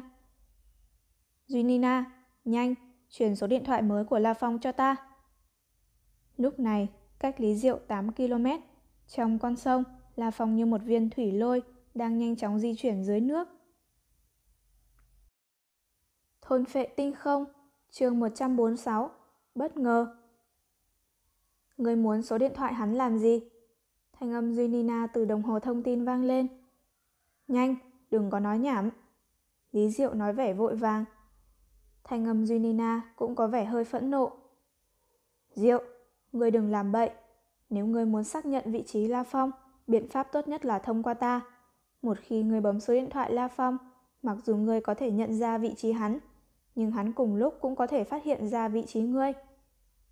Hơn nữa, ngươi gọi điện thoại sẽ rất dễ dàng làm hắn cảnh giác hoài nghi. Junina rất bất mãn. Ta sẽ lập tức nghĩ biện pháp, đưa vị trí hắn cho ngươi. Lý Diệu cao mày, hắn cũng biết thê tử nói có lý. Được, nhanh lên một chút. Lý Diệu thúc giục. Căn cứ thị Paris trong một căn phòng rộng mở. Ba chiếc laptop đồng thời mở ra. Hai nam một nữ đang phân biệt ngồi trước máy tính. Còn Duy Nina thì đứng bên cạnh, phân phó. Dùng số điện thoại nhà La Phong gọi La Phong cho ta. Dạ. Thông qua phần mềm vi tính, rất dễ dàng làm cho đồng hồ thông tin La Phong hiển thị ra một con số mà họ muốn. Phu nhân, xác nhận vị trí tọa độ. Nữ tử da đen nói ngay. Báo ngay cho tiên sinh. Junina phân phó. Lý Diệu đứng trên bờ sông mênh mông, cuồn cuộn, nhìn vị trí tọa độ truyền đến, không khỏi cười lạnh. Nguyên lai cách ta chỉ khoảng 10 km. Đối với chiến thần thì mười mấy km đích xác chẳng là gì cả. Với cường giả chiến thần bực này, đặc biệt là chiến thần cao cấp, thân thể còn cứng hơn kim cương không biết bao nhiêu lần. Cả đạn bắn cũng không thể rách ra, một quyền đánh ra vài chục vạn kg. Nói theo ngôn ngữ tiến hóa sinh mạng, họ tuyệt đối là binh khí hình người, sức uy hiếp lớn hơn cả một đội quân. Vèo, tự như một tia chớp lao về phía La Phong. Hắn đuổi, La Phong cũng di chuyển dưới nước. Với tố chất thân thể gần như chiến thần sơ cấp của La Phong, việc nín hơi dưới nước có thể gần cả nửa giờ. Đến cả người thường cũng đã có thể kiên trì vài phút. Việc La Phong có thể chịu được nửa giờ là rất bình thường. Hả? Đồng hồ thông tin rung à? La Phong nghi hoặc liếc mắt nhìn đồng hồ thông tin. Đây là đồng hồ thông tin phân phối cùng với quân phục tác chiến. Công năng không thấm nước chỉ là một công năng rất nhỏ trong đó. Điện thoại hiển thị là số từ nhà minh Không đúng, ta đâu có cho số về nhà. Số này là số mới mà. La Phong nghi hoặc. Số của đồng hồ thông tin này là mồi của La Phong. Để nhử cho vợ chồng ngốc thứ độc hạt mắc câu, do đó cũng không hề nói cho người trong nhà biết. Việc liên lạc với người trong nhà, La Phong vẫn thông qua điện thoại di động mà mình mua. Ba mẹ ta cũng chỉ là người thường, muốn liên lạc với ta, gọi thẳng điện thoại di động của ta là được. Sao có thể dùng thủ đoạn này chứ? Muốn từ trại huấn luyện tiếng Anh tìm được số của ta, rồi còn gọi tới đây. La Phong hiểu rõ, muốn cho điện thoại của người khác hiển thị số mình muốn cũng chẳng khó khăn gì. Muốn thông qua số này để tìm đến ta à? Xin lỗi nhé.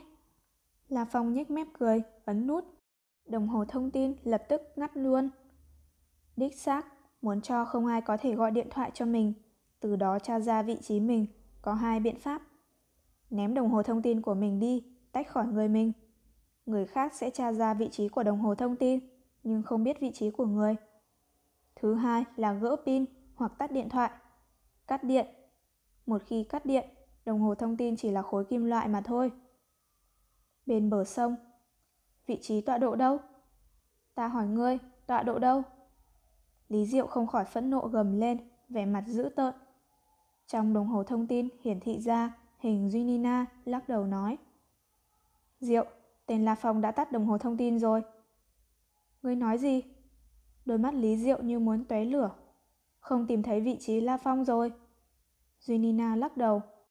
Lý Diệu tức giận đến mức hai đấm nắm chặt. Không tìm thấy à? Hắn vạn dặm xa xôi từ Âu Châu mang theo nhân mã tới đây. Vừa tới đã bị La Phong giết người, ngã ngựa đổ.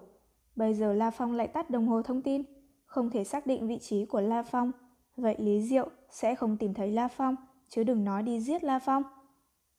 Công dã tràng, công dã tràng. Khốn khiếp, khốn khiếp. Lý Diệu tức giận đến mức nổi gân xanh trên trán. Khi Lý Diệu đuổi theo La Phong, trời đã hoàng hôn, không trung bắt đầu hôn ám. Một chiếc phi cơ chiến đấu hình tam giác, toàn thân màu đen, bay với tốc độ kinh người. Đang bay trên bầu trời đại lục, trong chiếc phi cơ chiến đấu này có một phi công cùng với hai hành khách. Tên Lý Diệu đó thật ghê gớm, để đối phó với La Phong, lại xách cả pháo laser ra. Trong hai hành khách, một tráng hán cao lớn cười vang nói. Bên cạnh hắn là một người Ấn Độ cơ bắp, tóc hơi cuộn khúc, nói tiếng Hán hơi không tự nhiên. Hắn đã hoàn toàn điên rồi, do đó không chừa thủ đoạn nào. Chật chật, phổ tạp, người lại nói cả thành ngữ à? Hán tử cao lớn tán thưởng một tiếng. Người Ấn Độ khẽ cười, nhưng không nói gì. Chật chật, pháo laser. Nói thật, người thấy ta đã lên tới cấp độ chiến thần rồi, thế mà bao nhiêu năm qua ta vẫn không hề thấy pháo laser thật. Hán tử cao lớn không kìm được phải cảm thán. Gia tộc Polinas không hổ là trùm vũ khí, e rằng giao dịch vũ khí đạn dược vô số, đến cả pháo laser cũng có thể mua được. Hừ, người Ấn Độ hừ lạnh một tiếng. Hàng năm họ buôn bán lậu rất nhiều, cũng có không ít pháo laser. Đột nhiên, tốc độ phi cơ chiến đấu giảm mạnh. Tới rồi. Hán tử cao lớn đứng lên. Phổ tạp, chuẩn bị xuống thôi. Ừ. Người Ấn Độ khẽ gật đầu. Trên một đỉnh núi viên hầu sơn mạch, James cùng với đám vũ giả tinh anh, gia tộc Polinas đang nghỉ ngơi. Lúc này, một phi cơ chiến đấu hình tam giác màu đen xuất hiện trên trời cao.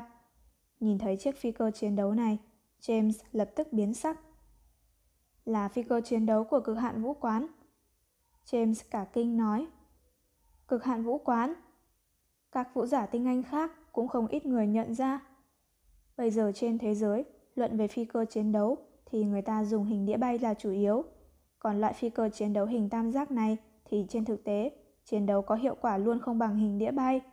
Nhưng chỉ có phi cơ chiến đấu hình tam giác do cực hạn vũ quán chế tạo ra mới có lực công kích cực kỳ cường đại. Có thể nói đó là loại phi cơ chiến đấu tốt nhất toàn thế giới. Chính phủ Hoa Kỳ, Âu Minh Quốc đều từng công khai mua kỹ thuật chế tạo phi cơ chiến đấu này của cực hạn vũ quán. Đáng tiếc, Hồng căn bản không để ý đến họ. Do đó bây giờ, loại phi cơ chiến đấu này cơ hồ thành một ký hiệu của cực hạn vũ quán. Không phải James sao? Cửa khoang mở ra, hai bóng người từ giữa không trung nhảy xuống, đứng trên đỉnh núi. Phổ tạp, thiết tông, James chấn động. Chỉ cần là chiến thần thì đều gia nhập vào chiến thần cung, do đó đã là James chiến thần. Hẳn phải biết hai nhân vật đại đỉnh danh này. James, họ là ai? Mấy vũ giả tinh anh khác hơi bối rối. Xem ra thấy hai người vừa tới không phải là người bình thường. Liên minh địa cầu cấm nhân loại sử dụng pháo laser để đối phó với nhân loại. Ánh mắt hán tử cao lớn đảo qua đám người. Đám vũ giả tinh anh cảm giác giống như bị điện quang đâm vào mắt, cảm thấy đau đớn khó chịu. Phụng lệnh tổng quán chủ, chúng ta mang khẩu pháo laser đi. Cái gì? Khắc Lê Ân trợn tròn mắt, kêu lên. Đây là của nhà Polinas chúng ta. Thúi lắm. Mắt hán tử cao lớn lóe ra như điện, nổi giận nói. Người hỏi James đi. Khắc Lê Ân quay đầu, nhìn về phía chiến thần duy nhất phe họ, James. James vội nói vẻ giận dữ. Còn không nghe hai vị đại nhân này à? Người có biết hai người này là ai không? Đó là chiến thần của cực hạn vũ quán. Đợi lát nữa, người cứ nói hai cái tên phổ tạp, thiết thông cho Lý Diệu. Lý Diệu tuyệt đối không dám nói gì đâu. Khắc Lai Ân giật mình. Nhanh, tháo rời pháo laser ra, xếp vào trong hòm. Hán tử cao lớn phân phó. Chúng ta á? Khắc Lai Ân giật mình, tới thu pháo laser, lại còn bắt họ phải tháo rời ra. Không là các ngươi thì là ai? Hán tử cao lớn quát lớn, vẻ bất mãn. James bên cạnh cũng hùa theo. Đám người khác Lion chỉ có thể bất lực ngoan ngoãn nghe lời. Đồng thời, họ cũng đem tin tức này nhanh chóng thông báo cho Lý Diệu. Không tìm thấy La Phong, Lý Diệu đang nổi giận đùng đùng, lại nhận được thông tin mà khắc lai ân điện. Tiên sinh, pháo laser bị thu rồi. Là hai người, tên là Phổ Tạp và Thiết Tông. Vừa nghe câu đầu, Lý Diệu muốn chửi ngay rồi, nhưng nghe tới câu thứ hai, câu chửi đó lập tức bị nuốt vào bụng. Hắn tức giận đến mức mặt tím bầm lại. Phổ Tạp và Thiết Tông Đội hành động đặc biệt của cực hạn vũ quán. Hơn nữa, có cả phân đội trưởng Phổ Tạp ra tay. Với thực lực của Thiết Tông, Lý Diệu vốn là chiến thần cao cấp danh tiếng cũng không để vào mắt. Nhưng là Phổ Tạp, tên cường giả thiên tài Ấn Độ đã tốt nghiệp trại huấn luyện tinh Anh ở top 3. Tên thiên tài đó cũng có một bộ đồ hắc thần. Hơn nữa, Phổ Tạp lại là một trong những đệ tử của Hồng, thực lực bản thân rất mạnh. Lý Diệu thông qua không gian giả định cũng từng giao thủ với Phổ Tạp hai lần, hai lần đều bị đánh bại. Quả nhiên không khác gì ta sở liệu. Với việc La Phong chỉ mới 19 tuổi đã có thực lực tinh thần niệm sư có thể so với chiến thần cao cấp, nên cực hạn vũ quán khẳng định rất coi trọng. Quả nhiên, lần này cực hạn vũ quán e rằng cũng thông qua vệ tinh dò xét, giám thị động tĩnh của La Phong ở nơi này. Lý Diệu nheo mắt. Phát hiện ra ta mang theo pháo laser, dùng pháo laser bắn La Phong, sợ không có tác dụng ma luyện, do đó lập tức phải cử đội hành động đặc biệt tới thu hồi ngay. Thật ghê gớm. Dùng ta làm đá mài dao, muốn ma luyện La Phong à? Ngốc thứ Lý Diệu đứng đó, không nhúc nhích, nhưng ánh mắt hắn lại rất đáng sợ. Giống như một con kền kền đói bụng, 10 ngày, đã tới bên bờ của sự điên cuồng. Nhi tử của ta đã chết rồi, nhi tử duy nhất đã chết rồi. Dùng ta làm đá mài dao à? Ha ha, Hồng, Hồng, người xem đây, ta sẽ cho người hối hận về quyết định này. Ngốc thứ Lý Diệu nói trầm thấp, rồi hắn lập tức đi dọc theo con sông, cẩn thận tiến bước. Hắn, Lý Diệu, tuyệt đối không tha, nhất sẽ giết chết La Phong. Còn sau khi tắt đồng hồ thông tin, La Phong thong dong di chuyển dưới nước. Thỉnh thoảng khi phải hô hấp mới nhô đầu lên, hô hấp mấy hơi, sau đó tiếp tục từ từ di chuyển dưới nước. Hắn cũng không lo gì, mãi tới đêm khuya, La Phong mới đến mục tiêu của mình. Một hồ nước phương viên chừng trăm dặm. Hồ nước mênh mông, chốc chốc từng đợt thanh âm quái dị từ dưới nước truyền lên. La Phong lúc này chân đạp thuẫn bài, lơ lửng ở ngoài hồ nước, hướng mắt nhìn vào giữa hồ, vẻ mặt kinh ngạc. Sao có thể như vậy chứ? Hồ nước này... Hồ nước phía trước hoàn toàn bị sương mù vô cùng vô tận che lấp, càng xâm nhập vào giữa hồ, sương mù càng đặc. Cho dù với thị lực của chiến thần cũng chỉ miễn cưỡng nhìn thấu trăm mét mà thôi. Cái quỷ dị chính là sương mù bên hồ nước lại rất nhạt, còn mặt đất quanh hồ nước thì căn bản không có sương mù. Đây là đâu? Là phòng cảm nhận được áp lực vô hình. Thôn phệ tinh không, chương 147, chủ động mời gọi. Hồ nước này vốn rất quỷ dị, trong đêm đen lại pha thêm một chút bí hiểm. Trong tiềm thức, La Phong cũng cảm thấy áp lực. Ừm, bây giờ là đêm tối, hơn nữa, sương dày đặc, sức nhìn rất thấp. Đợi hừng đông ngày mai sẽ dò xét xem. La Phong rất tỉnh táo, thà để đến hừng đông ngày mai cũng không muốn bây giờ mù quáng đi vào như vậy. Đêm đó, La Phong đi chung quanh bờ hồ nước. Phương viên hồ nước tới cả trăm dặm, đi hết một vòng cũng mất thời gian khá lâu. Nhưng với tốc độ của La Phong, cho dù vừa đi vừa nhìn, không đến một giờ, đã đi hơn phân nửa rồi. Đi mãi, La Phong cũng không phát hiện ra chỗ đặc thù gì. Sau đó La Phong khoanh chân tĩnh tọa trên bãi cỏ dại rậm rạp, nhắm mắt dưỡng thần. Chẳng mấy chốc, thời gian đã trôi qua. Sáng sớm hôm sau, mặt trời mọc lên. La Phong đứng trong bụi cỏ, hướng mắt nhìn về phía hồ nước. Hồ nước phía trước vẫn che một tầng sương dày đặc, càng vào sâu thì sương mù càng dày đặc. song cánh đồng hoang vu phía ngoài hồ nước thì chẳng có sương mù gì. Quả nhiên, ban ngày cũng chẳng khác gì đêm tối, hồ nước luôn luôn có sương mù. Sức nhìn ban ngày rõ ràng tốt hơn ban đêm. Ngày hôm qua, với thị lực cấp chiến thần của La Phong mà cũng chỉ có thể nhìn thấu xa trăm mét. Người thường e rằng có thể nhìn xa năm thước đã là không tệ rồi. Còn bây giờ, dưới ánh sáng mặt trời, La Phong lại có thể nhìn thấy xa hơn vài lần. Nhưng thật ra, đối với cường giả cấp chiến thần thì vài trăm thước quả thật cũng chỉ lắc người là tới rồi. Vào xem. Thuẫn bài sáu cạnh lơ lửng trước người, La Phong nhảy lên. Chân đạp thuẫn bài, nhanh chóng phi hành trên mặt hồ, xâm nhập vào trong sâu. Sương mù tràn ngập, trong hồ nước rộng lớn rong tảo tươi tốt, chốc chốc còn có từng đợt tiếng rít quái dị. Mặt nước nổi lên từng đợt sóng mãnh liệt. Mắt thường căn bản không thể thấy rõ trong sóng hồ này có cái gì.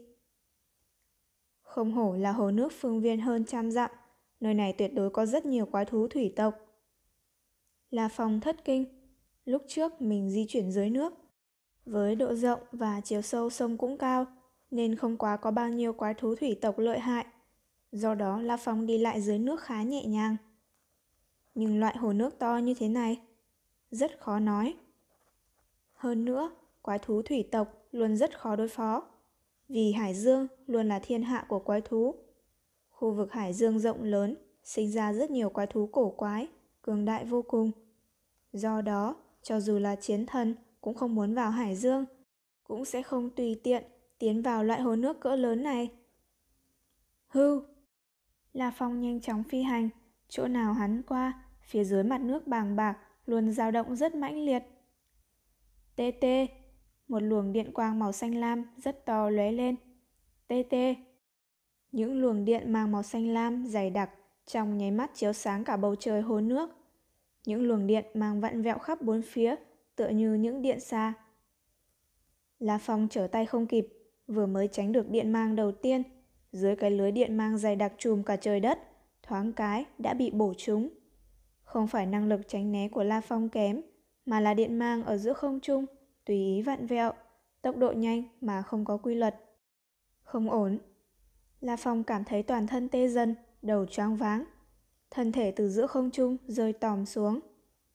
Thời gian rơi tự do vẫn còn chậm, không nhanh bằng di động của chiến thần. Độ cao 20 thước, phải mất 2 giây mới có thể hạ xuống được. Hả? La Phong giật mình, hoàn toàn bừng tỉnh.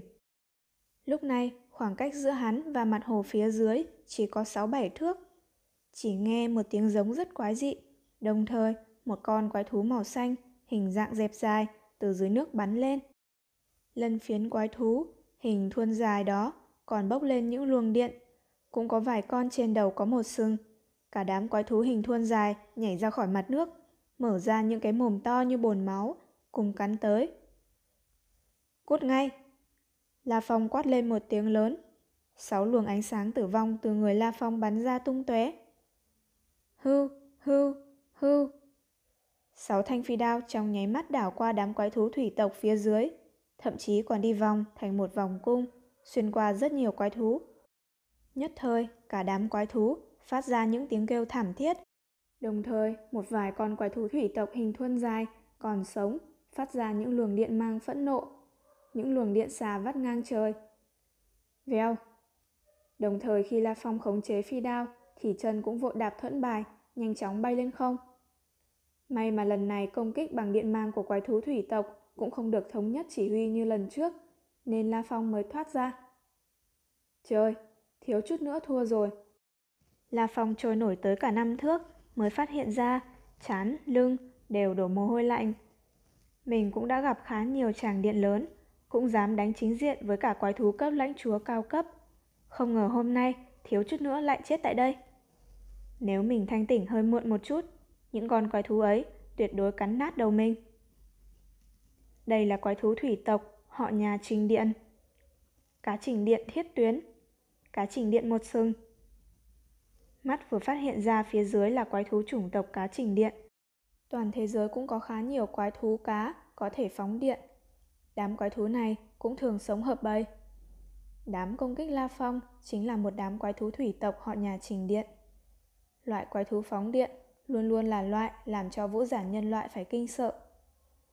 Quái thú thủy tộc phóng điện cường đại, đặc biệt là liên thủ phóng điện, thậm chí còn có thể làm cho chiến thần cường đại trong nháy mắt bị điện giật xỉu.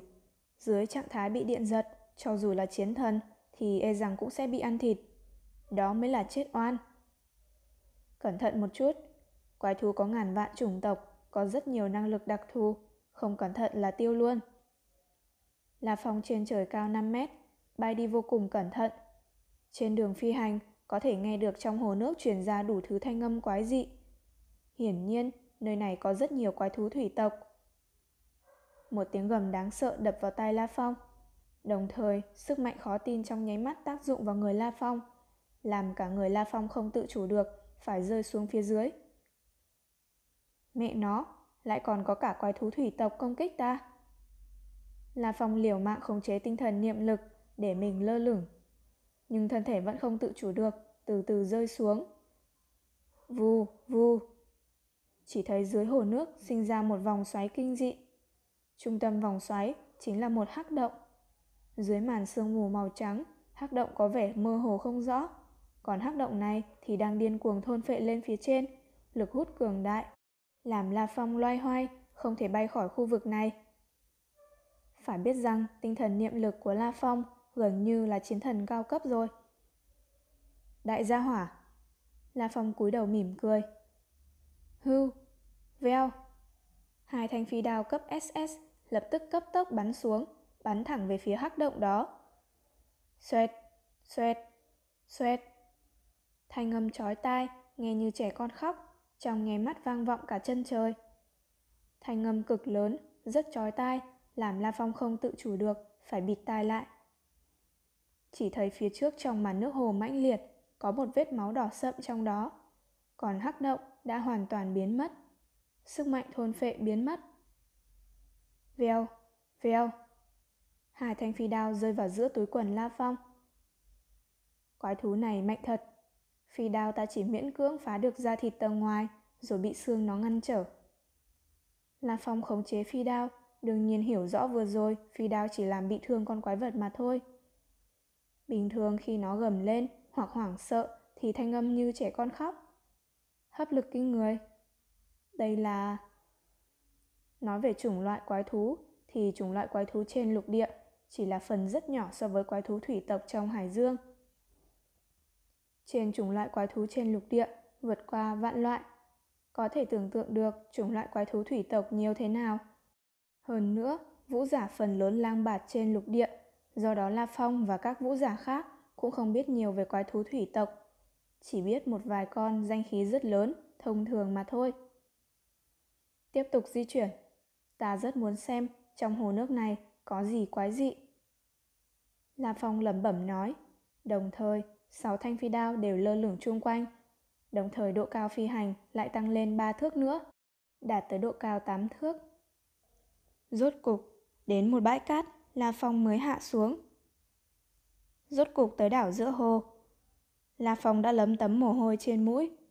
Trên đường đi, quả thật đã gặp không ít sợ hãi. Ngoại trừ nguy cơ tử vong, bảy quái thú từ họ nhà trình điện là lớn nhất. Trên đường đi, La Phong cũng gặp phải hai con quái thú thủy tộc cỡ lớn chiến đấu. Cũng thấy một con dao long chừng trăm mét. Tóm lại, Số lượng quái thú thủy tộc cường đại trong hồ nước nhiều thấy phát ớn. Rất quỷ dị. Theo lý thuyết thì phương viên hồ nước là trăm dặm. Có hai ba con quái thú thủy tộc cường đại đã coi như là rất khó lường rồi. Nhưng đây là hồ nước. Chỉ cần phi hành một lần là phòng đã thấy 78 con quái thú thủy tộc cực kỳ cường đại. Đừng nói có nhiều con lợi hại hơn ở dưới hồ nước. Mật độ quái thú cường đại cực dày, không phù hợp với mức bình thường. Xem ra là có gì đó kỳ lạ. La Phong đi ra bãi cát, nhìn về đám cây cối rậm rạp phía trước. Đảo giữa hồ, tựa như một khu rừng rậm nguyên thủy. Rất nhiều cây đại thụ khổng lồ dựng nên thảm thực vật tươi tốt. Hả? La Phong không khỏi bắt đầu lơ lửng, càng ngày càng bay cao hơn. Hòn đảo phía dưới có vẻ thần bí quanh năm, bị sương mù bao phủ. cả hồ nước chung quanh đảo lại ẩn chứa vô số quái thú thủy tộc cường đại. Không đúng, không đúng. Sắc mặt La Phong khẽ biến. Đảo này sao lại an tĩnh như vậy? Đúng, là an tĩnh. Đi tới đại lục Australia cũng đã một thời gian khá dài. La Phong chưa bao giờ phát hiện một nơi an tĩnh tới như vậy. Cho dù là trên cánh đồng hoang vu cũng có quái thú vô số. Nhưng đảo sương mù này không có lấy một con quái thú. Không có quái thú loại phi cầm, không có quái thú loại thú chạy. Cả đảo sương an tĩnh, phi thường. Chỉ là bốn phía xung quanh hồ nước có một số lượng quái thú thủy tộc kinh người. Thực lực vô cùng cường đại. Hòn đảo này có gì đặc biệt? Không hợp lý. Là phòng trước giờ chưa bao giờ cảm thấy ớn lạnh như vậy. Không biết vì sao mà một hòn đảo quá an tĩnh như vậy. Không có thanh âm sinh linh nào lại làm cho La Phong có một sự sợ hãi khó hiểu. Vù, là phòng dừng trên bãi cát, căn bản không tiến vào đảo. Hồ nước quỷ dị, đảo cũng quỷ dị. La Phong đột nhiên lộ ra một nụ cười. Vươn tay phải, bấm nút trên đồng hồ thông tin. Đồng hồ thông tin đã được mở. Ta mở ra đồng hồ thông tin rồi đó, Lý Diệu. Người cũng nên tới đi. La Phong thấp giọng lẩm bẩm nói. Lý Diệu mặc dù cường đại, nhưng Lý Diệu không thể phi hành, e rằng chỉ có thể bơi lội qua hồ nước. Nhưng với những quái thú thủy tộc cường đại trong hồ nước, cho dù là Lý Diệu, muốn xuyên qua nó cũng rất khó khăn. Căn cứ thị Paris, trong một căn phòng rộng mở. Ba nhân viên ngồi trước laptop. Trong đó, thanh niên đẹp trai người da trắng, chợt kinh hô. Phu nhân, mở số rồi. Mục tiêu bấm số điện thoại rồi. Gì cơ? Junina luôn luôn nhíu mày, lúc này kinh hỉ nói. Bấm số đi, tìm tọa độ vị trí. Thanh niên đẹp trai da trắng nói ngay. Lập tức báo cáo cho tiên sinh. Junina liên tục phân phó. Dạ. Thanh niên da trắng hưng phấn lập tức đem vị trí tọa độ cho Lý Diệu ở đại lục Australia, hoang vu.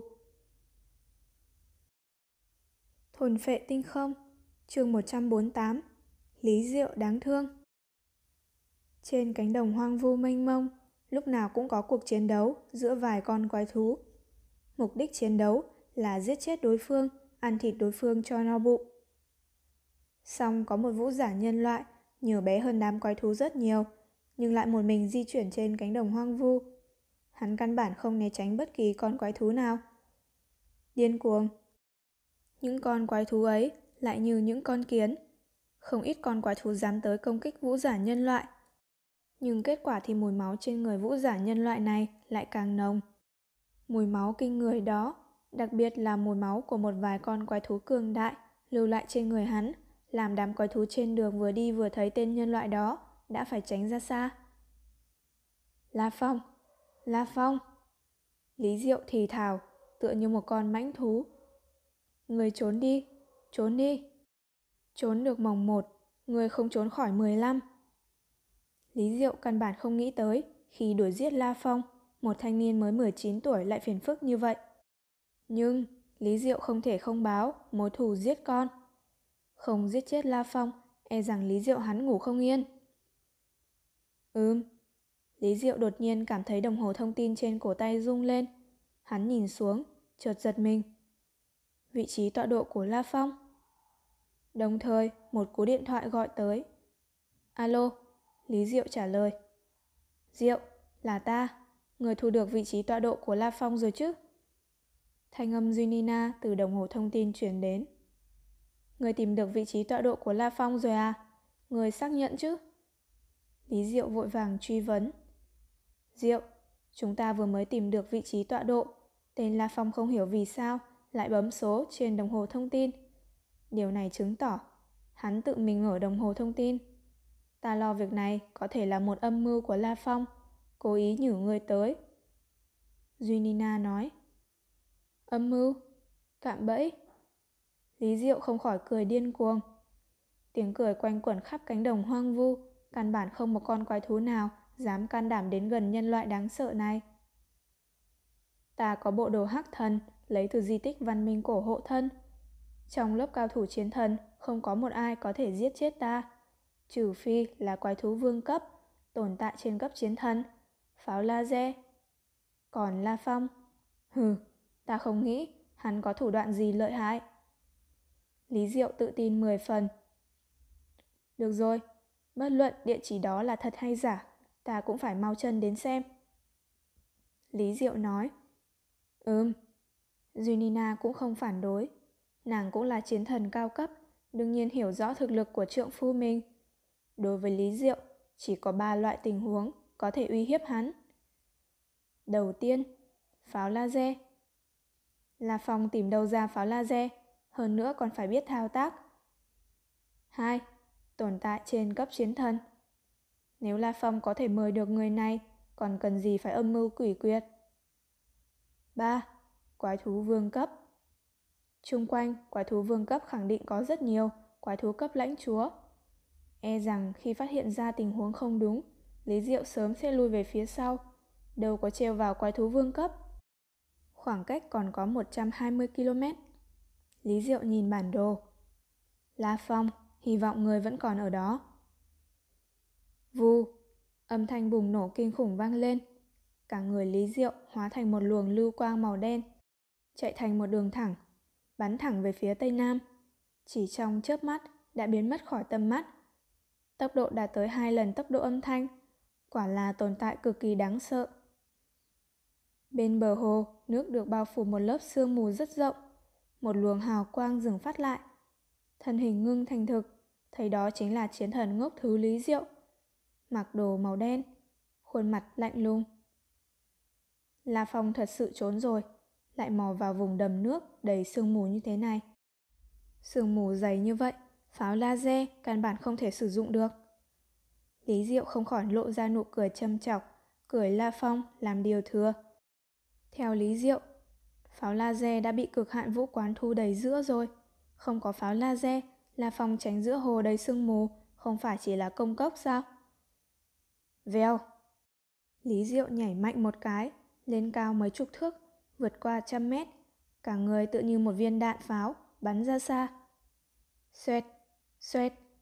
Hắc quang trên hai chân Lý Diệu nhanh chóng kéo dài ra, chẳng mấy chốc đã hình thành một món đồ cùng loại với cái bè ra. Hắc thần kéo dài hình thành một cái bè ra, rồi dựa vào xung lượng do cú dậm chân của Lý Diệu sinh ra lúc trước, nhanh chóng lướt đi trên mặt hồ. Ngồi trên bè ra, hai tay Lý Diệu cầm một thanh đơn đao, chốc chốc quạt nước. Với lực cánh tay kinh người của Lý Diệu, mỗi một lần đao quạt nước đều sinh ra lực đẩy kinh người.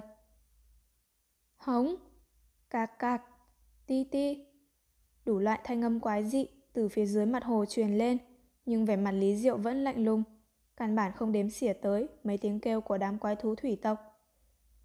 Đối với một cường giả chiến thần cao cấp, thì những quái thú thủy tộc ở hồ nước bình thường thật ra không uy hiếp gì tới hắn. Đáng tiếc, Lý Diệu không biết chỗ đặc thù của hồ nước này. Cái bể da màu đen xé nước với tốc độ kinh người, tạo ra những cơn sóng mạnh, nhanh chóng di chuyển. Cái gì? Lý Diệu đột nhiên biến sắc. Chỉ thấy một vật thể phủ kín những vảy cá màu tím, dài trên 30 thước, cùng loại với cái đuôi rắn, tựa như một tia chớp từ dưới mặt nước đột nhiên xuất hiện, đảo qua một vòng cung chưa tới một phần trăm giây. Cái đuôi dài to đùng với vảy tím đã đập vào cái bể da. Vèo! Bẻ ra dưới chân Lý Diệu chợt biến mất, ngoại trừ mắt, miệng, mũi, những nơi khác trên người được màu đen bảo vệ kín. Lý Diệu nhanh như chớp, đạp mạnh vào cái đuôi khổng lồ đầy vải, mượn lực bắn thẳng lên cao. Cái đuôi dài thế, sức mạnh đáng sợ thật. Chỉ cần cú quất đó, tuyệt đối phải có thực lực của cấp lãnh chúa cao cấp. Sao hồ nước này lại có quái thú thủy tộc cường đại như vậy? Lý Diệu khiếp sợ. Khi Lý Diệu từ giữa không trung đáp xuống, khi vừa tiếp xúc với mặt nước. Xì, những luồng điện quang màu xanh lam tựa như điện xà vặn vẹo trong nháy mắt bao trùm khu vực chung quanh. Lý Diệu đang ở trên mặt nước nên năng lực né tránh yếu hơn khi ở trên lục địa nhiều. Căn bản không có biện pháp né tránh, bị điện quang đánh trúng. Hừ, may mà, bộ đồ hắc thần của ta hoàn toàn cách điện. Lý Diệu vừa thở phào một hơi. Xoẹt, xoẹt. Một sợi tơ màu trắng cơ hồ trong nháy mắt đã cuốn lấy một chân. Một luồng sức mạnh khó tin kéo mạnh sợi dây. Không ổn. Sắc mặt Lý Diệu đại biến. Tõ một tiếng, cả người Lý Diệu đã hoàn toàn chìm vào hồ nước. Trên bãi cát đảo xương, là phòng khoanh chân tĩnh tọa, như một tòa pho tượng. Hồ nước bên cạnh dập dơn, dì dầm từng đợt, chốc chốc đánh mạnh vào bãi cát. Nhưng cái cổ quái là không có một con quái thú thủy tộc nào dám can đảm bò lên trên bờ. Một lúc lâu sau, La Phong đang khoanh chân tĩnh tọa, chợt mở mắt ra. Sao Lý Diệu vẫn còn chưa tới? Chẳng lẽ có khi nào hắn chết queo khi cố chạy qua hồ nước không? La Phong khẽ mỉm cười. Nếu chết trong hồ nước thật cũng không có gì kỳ quái. Hắn có bộ đồ hắc thân, phòng trừng rất khó bị giết. Nhưng nếu bị quái thú thủy tộc kéo xuống đáy hồ, vùng vẫy dãy ruộng, tiêu hao dưỡng khí càng kinh người hơn. Mà dưới nước lại không có dưỡng khí, nên có thể chết ngạt. La Phong quay đầu, nhìn về phía hòn đảo. Yên tĩnh. Cả đảo yên tĩnh, chỉ có gió thổi qua những nhánh cây rào rào. Trong đám chiến thần cao cấp, ta bây giờ cũng coi như tiếp cận với loại vô địch rồi. Trừ phi là quái thú vương cấp, nếu không, dưới tình huống bình thường, ta không thể bị giết chết ngay lập tức được. Ừm, đi vào bên trong đảo nhìn xem. La Phong không nén được tò mò, hơn nữa cũng tự tin về sức mạnh bản thân. Hắn cầm thẫn bài sáu cạnh, huyết ảnh chiến đao, tinh thần lên tới mức cao nhất, tùy thời chuẩn bị khống chế phi đao xuất kích. Cứ như vậy vô cùng cẩn thận tiến vào đảo, rồi biến mất giữa vùng sương mù dày đặc xa xa, bắt đầu thăm dò. Hồi lâu sau, ở một chỗ trên bãi cát hòn đảo. Đi tìm chết. Tiếng quát phẫn nộ vang lên, vùng cát gần bên bờ hồ bắn tung, máu văng tung tóe. Một bóng người màu đen phóng lên cao, rồi rơi xuống trên bãi cát. Rốt cục cũng lên bờ rồi. Bóng người màu đen sụi lơ, nằm dài trên bãi cát. Hồi lâu sau, hắn mới thở lại bình thường. Đáng sợ, hồ nước đáng sợ thật. Mặt Lý Diệu có vẻ hoảng sợ, nhìn hồ nước trước mắt. Lý Diệu lúc còn trẻ cũng từng sông sáo khắp thiên hạ, thậm chí đã đến một vài đầm còn to hơn cái hồ nước trước mắt nhiều, thậm chí đánh nhau với cả quái thú trong hải dương. Nhưng Lý Diệu không có lần nào chật vật như vậy, tiếp cận tử vong như vậy. Vừa rồi, trên đường đào vong điên cuồng dưới nước, chỉ nói về quái thú thủy tộc cấp lãnh chúa cao cấp cũng đã vượt qua 10 con. Số lượng những con cấp lãnh chúa khác còn hơn nhiều. Nói cách khác, phần lớn quái thú thủy tộc bên trong cả hồ nước đều phi thường cường đại. Hằng hà xa số quái thú thủy tộc cấp thú tướng, còn ngược lại rất ít cấp thú binh. Hồ nước này rốt cuộc có gì? Trước giờ ta không nghe nói qua trên thế giới lại có hồ nước đáng sợ như vậy. Sắc mặt Lý Diệu rất khó coi. Một hồ nước phương viên trăm dặm ta phải vượt qua trên 10 con lãnh chúa cao cấp. E rằng cả hồ nước phải trên trăm con lãnh chúa cao cấp. Tỷ lệ như vậy, e rằng ngay cả ở thành phố số XXX ở Hoa Hạ Quốc, nơi được xưng là nơi hang quỷ của quái thú, cũng không thể so nhiều hơn nơi này bao nhiêu. Còn về mức độ nguy hiểm, hiển nhiên trên hồ nước thì đáng sợ hơn, thành phố Nguyên là Thượng Hải nhiều. Dù sao, quái thú thủy tộc nơi này rất dày đặc, mà ở trong nước thì thực lực vũ giả nhân loại cũng bị hạn chế. Khụ, khụ. Lý Diệu ho khan, vội nhổ ra hai ngụm máu. Khi ở trong nước, quả là thực lực của ta bị hạn chế rất lớn. Nếu trên bờ đối mặt với 10 con lãnh chúa cao cấp, nếu đánh không lại cũng có thể chạy trốn. Nhưng lần này bị thương thảm rồi. Lý Diệu không kìm được lại phun ra một ngụm máu nữa. Hắn ngồi xếp bằng trên bãi cát bắt đầu nghỉ ngơi. Hắn hiểu rõ lần này vết thương của hắn nặng như thế nào. Cánh tay phải gãy, xương sườn cũng gãy hai cái, lục phủ ngũ tạng trọng thương. Mặc dù nói bộ đồ hắc thần có năng lực bảo vệ rất mạnh, nhưng đối với công kích thuần túy trên bộ thôi, lực công kích loại đó thì hiệu quả phòng ngự là tương đối kém. Khi ở trong nước, Lý Diệu từng bị siết chặt, thiếu chút nữa siết ngạt. Mặc dù hắn liều chết chạy thoát, nhưng xương sườn vẫn bị siết gãy, lục phủ ngũ tạng trọng thương. Bây giờ ta phải dưỡng thương, Nếu chiến đấu biên độ lớn, sẽ thương tổn thân thể lớn hơn nữa. Lý Diệu cũng không dám ngông nghênh nữa. Hắn hoàn toàn bị hồ nước đó làm cho sợ hết hồn. May mà có bộ đồ hắc thân, nếu không, dù có 10 cái mạng, hắn cũng đã chết cả. Junina, Lý Diệu gọi điện thoại cho thê tử. Xác nhận tọa độ vị trí của La Phong bây giờ cho ta. Nói xong, Lý Diệu không khỏi thở phì phò, ngực có cảm giác rất khó chịu. Thôn phệ tinh không, chương 149, đảo xương thần bí. Lý Diệu nhìn đồng hồ thông tin, thê tử đã phát vị trí tọa độ chuẩn xác. Trên bản đồ có thể thấy được vị trí. Hả? Đã tiến vào trong đảo rồi à? Lý Diệu không sợ mà mừng.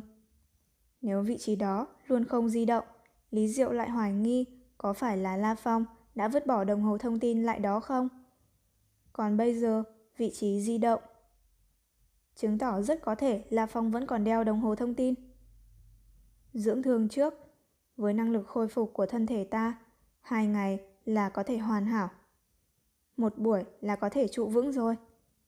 Lý Diệu không đuổi giết La Phong nữa, mà trước hết ở lại trên bãi cát khoanh chân, tĩnh tọa dưỡng thương. Sương mù tràn ngập trong hòn đảo. Thật là kỳ quái. La Phong võ trang khắp người, vô cùng cẩn thận di chuyển trên hòn đảo. Nhìn thảm thực vật cây cối chung quanh, càng thêm nghi hoặc. Ta xâm nhập vào đảo hai ba dặm rồi, vẫn không có thấy một dấu vết nào về sự tồn tại của quái thú. Xem ra đảo này thật sự không có quái thú. Điểm quái dị duy nhất là ở đại lục Australia bây giờ là cuối đông, nhưng trên đảo nhiệt độ tương đối cao. Cây cối hoa cỏ sum xuê, xanh tốt, giống như đang mùa xuân. La Phong rất nghi hoặc. Đảo này rốt cuộc có bí ẩn gì? Cây cối tươi tốt, hoa nở tươi thắm, những bó cỏ mọc thành bụi, tựa hồ tràn ngập sinh cơ. Nhưng không có động vật. La Phong bước từng bước, di chuyển cẩn thận. Cách La Phong đại khái trăm mét, giữa một bụi hoa lại có một đóa hoa màu đỏ. Đóa hoa đó còn to hơn bồn rửa, so với những đóa hoa khác chung quanh thì lớn hơn nhiều, cũng tươi thắm hơn nhiều. Lúc này, La Phong bước từng bước đi về phía bụi hoa, càng ngày càng gần, rốt cục La Phong đến tận nơi. Hoa tươi thật, đại lục Australia đang là cuối đông, còn có thể thấy được đóa hoa đẹp như vậy, rất hiếm thấy. La Phong xem xét một hồi, rồi quay đầu tiếp tục đi. Nhưng La Phong mới vừa đi vài bước. Vèo! Vốn đóa hoa đỏ thắm, còn to hơn bồn rửa, chợt bành trướng nở rộ ra, trở thành đóa hoa có đường kính 3-4 thước. Đóa hoa thật lớn, tựa như một tia chớp bắn thẳng về phía La Phong. Tựa như một cái chụp, từ trên trời hạ xuống, chụp thẳng về phía La Phong, như muốn nuốt chửng cả La Phong. Từ khi tiến vào đảo xương, La Phong thời khắc nào cũng không hề buông lơi, luôn luôn bảo trì trạng thái cẩn thận cực độ. Hứ! Đôi mắt La Phong trượt lóe ra hàn quang. Hưu! Hưu! Hưu! Ba luồng lưu quang màu đen trong nháy mắt từ cạnh người La Phong bắn về phía đó hoa khổng lồ đó. Mỗi một thanh phi đao đều ẩn chứa sức mạnh có thể xuyên thấu đáng sợ, tựa như ba luồng ánh sáng tử vong, trong nháy mắt đã xuyên thấu vào cái chụp khổng lồ đó, thắm lớn. Ba luồng ánh đao này xoay tròn mấy lần, đóa hoa trong nháy mắt đã bị cắt ngọt thành một mớ cánh vụn, rơi ra. Một thanh phi đao cắt ngọt thẳng vào cuống đóa hoa, đỏ như máu. Xoẹt, giống như chặt đứt một thanh thép, cắt ngọt đoạn rễ cây. Hoa ăn thịt người. La Phong quay đầu, những mảnh đóa hoa dưới mặt đất lại nhìn về phía cuống hoa không trọn vẹn. Ô, ô. Tiết diện cuống bị chặt đứt, xuất hiện dòng nhựa đỏ như máu, rất quái dị. Hoa ăn thịt người biến dị, quả là rất hiếm. Trên toàn thế giới, nơi hoa ăn thịt người nhiều nhất vẫn là Amazon, Nam Mỹ. La Phong nghi hoặc nhíu mày. Sao ở hòn đảo đơn độc này lại xuất hiện hoa ăn thịt người? Thời kỳ đại niết bàn kỳ thật chủ yếu là những loài động vật biến dị. Nhân loại là một trong những động vật. Vô số quái thú sản sinh, cường giả nhân loại sinh ra, nhưng thực vật thì không có biến dị. Những cây cối vẫn là cây cối, hoa cỏ vẫn là hoa cỏ, chỉ có một loại hoa sinh ra biến dị. Hoa ăn thịt người. Hoa ăn thịt người vốn có tới mấy chủng loại, Bây giờ sau khi biến dị có tới hơn 10 chủng loại. Vì những thực vật khác không hề biến dị, chỉ có hoa ăn thịt người biến dị. Do đó rất nhiều nhà khoa học thậm chí còn cho rằng định tính của hoa ăn thịt người là thứ hình thái động vật đặc thù. Việc lạ, việc lạ, nơi này lại xuất hiện hoa ăn thịt người. La Phong lắc đầu, tiếp tục di chuyển. Đối mặt với hoa ăn thịt người là một tinh thần niệm sư cường đại. Thật ra, hắn chẳng gặp chút uy hiếp nào. Trải qua lần công kích của hoa ăn thịt người, La Phong càng thêm cẩn thận. Tốc độ di chuyển rất chậm. Tuy chậm rãi nhưng cũng chỉ là tương đối, vẫn nhanh hơn người bình thường đi bộ nhiều. Nửa giờ sau. Ủa? Cây liễu? La Phong nhìn những cây liễu xa xa, không khỏi nở nụ cười. Cây cối trên đảo này phần lớn đều tương đối hiếm thấy. Còn cây liễu thì La Phong thật sự quá quen rồi. Quá trình xanh hóa đường phố Dương Châu Thành, không ít nơi trồng cây liễu. Do đó La Phong rất hảo cảm với cây liễu. Có lẽ rất lâu rồi không ai tới đây. Cây liễu nơi này sinh trưởng rất cao lớn thô chắc. Một, hai, bốn, tổng cộng chín cây. chín cây liễu, những cây liễu thô chắc quá. La Phong đi tới trước. Trước mắt chín cây liễu đích xác rất to, gốc liễu nhỏ nhất đại khái cũng có đường kính một thước. Gốc liễu to nhất có đường kính đạt tới 3 thước. Bình thường rất khó có một cây liễu nào khổng lồ như vậy. Vì trên đảo cỏ rất sum xuê, chín cây liễu với hàng vạn hàng nghìn cành liễu theo gió phiêu lãng. Vù, vù. Chín cây liễu siêu to, mỗi một cây đều có vô số cành liễu phất phơ. Đảo này quả thật rất thần kỳ, có thể sinh ra những cây liễu to như vậy. Hơn nữa thực vật nơi này không chỉ riêng cây liễu mà những thực vật khác tựa hồ đều tràn ngập sinh cơ. Ngay cả lúc này là cuối đông mà cũng sinh cành nảy lá. La Phong cảm thán. Xoẹt, xoẹt, xoẹt. Khi La Phong tới bên cạnh chín cây liễu to mà cảm thán, cơ hồ trong nháy mắt, tất cả những cành liễu đều điên cuồng múa lên, giống như những sợi tơ hung ác, nhanh chóng quấn về phía La Phong. Tốc độ cực nhanh, vượt xa qua tốc độ âm thanh, cho dù là La Phong với khoảng cách gần như vậy, đối mặt với vô số cành liễu long trời lở đất, cũng căn bản không thể né tránh. Thứ gì thế? La Phong biến sắc. Phải biết rằng, trong chín cây liễu này, cây nhỏ nhất cũng cao tới ba bốn mươi thước, sánh ngang với một căn nhà lầu 10 tầng. Về phần cây liễu khổng lồ, to nhất, đường kính 3 thước, phải đạt tới gần trăm mét. Cây liễu cao đáng sợ như thế, số lượng cành liễu cũng nhiều tới mức khó tin. Cành liễu trên mỗi một cây đều dài trên trăm mét, tràn ngập lòng trời lở đất. Phá! La Phong vọt mạnh tới trước, đồng thời ngoài thân sáu thanh phi đao như bánh xe phong hỏa, quay chung quanh thân thể, xoay tròn điên cuồng, cắt vào những cành liễu chung quanh. Phi đao của La Phong bây giờ có thể giết chết không ít chiến thần cao cấp. Lực công kích cỡ đó làm những cành liễu hung ác đó nhanh chóng bị chặt đứt. Nhưng khi chặt đứt, La Phong có cảm giác như chặt đứt dây thép. Căn cứ vào tinh thần niệm lực, La Phong cảm giác về phi đao, độ dẻo của mỗi một cánh liễu, e rằng có thể ngăn cản một đao cực mạnh của vũ giả chiến tướng cao cấp. Cấp độ như vậy đã tới mức đến cả đạn bắn cũng rất khó hư hỏng được. Đương nhiên, dưới sự tấn công của La Phong, phi đao xoay tròn lướt nhanh cắt ngọt. Vô số cành liễu bị cắt đứt đôi. Khi thấy La Phong sắp thoát ra ngoài, Âm. Cây liễu vua to nhất, đường kính chừng ba thước ở chính giữa, chợt hung ác bắn ra những cành liễu, ánh lên màu vàng kim nhạt. Số lượng rất nhiều, chừng gần vạn cành. Mỗi một cành liễu có chiều dài đều đạt tới vài trăm thước. Cơ hồ trong nháy mắt đã hoàn toàn bao phủ La Phong, chính diện đánh vào phi đao của La Phong. Xoẹt, xoẹt. Phi đao xoay tròn, khó khăn cắt đứt một cành liễu màu vàng kim nhạt. Không ổn, Sắc mặt La Phong đại biến. Lùi phát lại. Nhanh chóng lùi ra sau. Né tránh những cành liễu màu vàng kim nhạt đang phủ tới. Ta cắt đứt một cành liễu màu vàng kim nhạt mà khó khăn như vậy. Một khi bị ngàn vạn cành liễu màu vàng kim nhạt bao chặt, ta sẽ nguy hiểm. Mặc dù nói dù bị trói, mình vẫn có thể khống chế phi đao cắt, nhưng không thể mạo hiểm. Dù sao, một khi thất bại là chết ngay. Đối mặt với những cảnh liễu màu vàng kim nhạt quay chung quanh, múa tít lên, La Phong lập tức lùi phát lại. chui thẳng xuống đất. Phốc, ba thanh phi đao xoay tròn trong nháy mắt khoan thấu mặt đất, còn La Phong thì cuộn thẳng vào đó.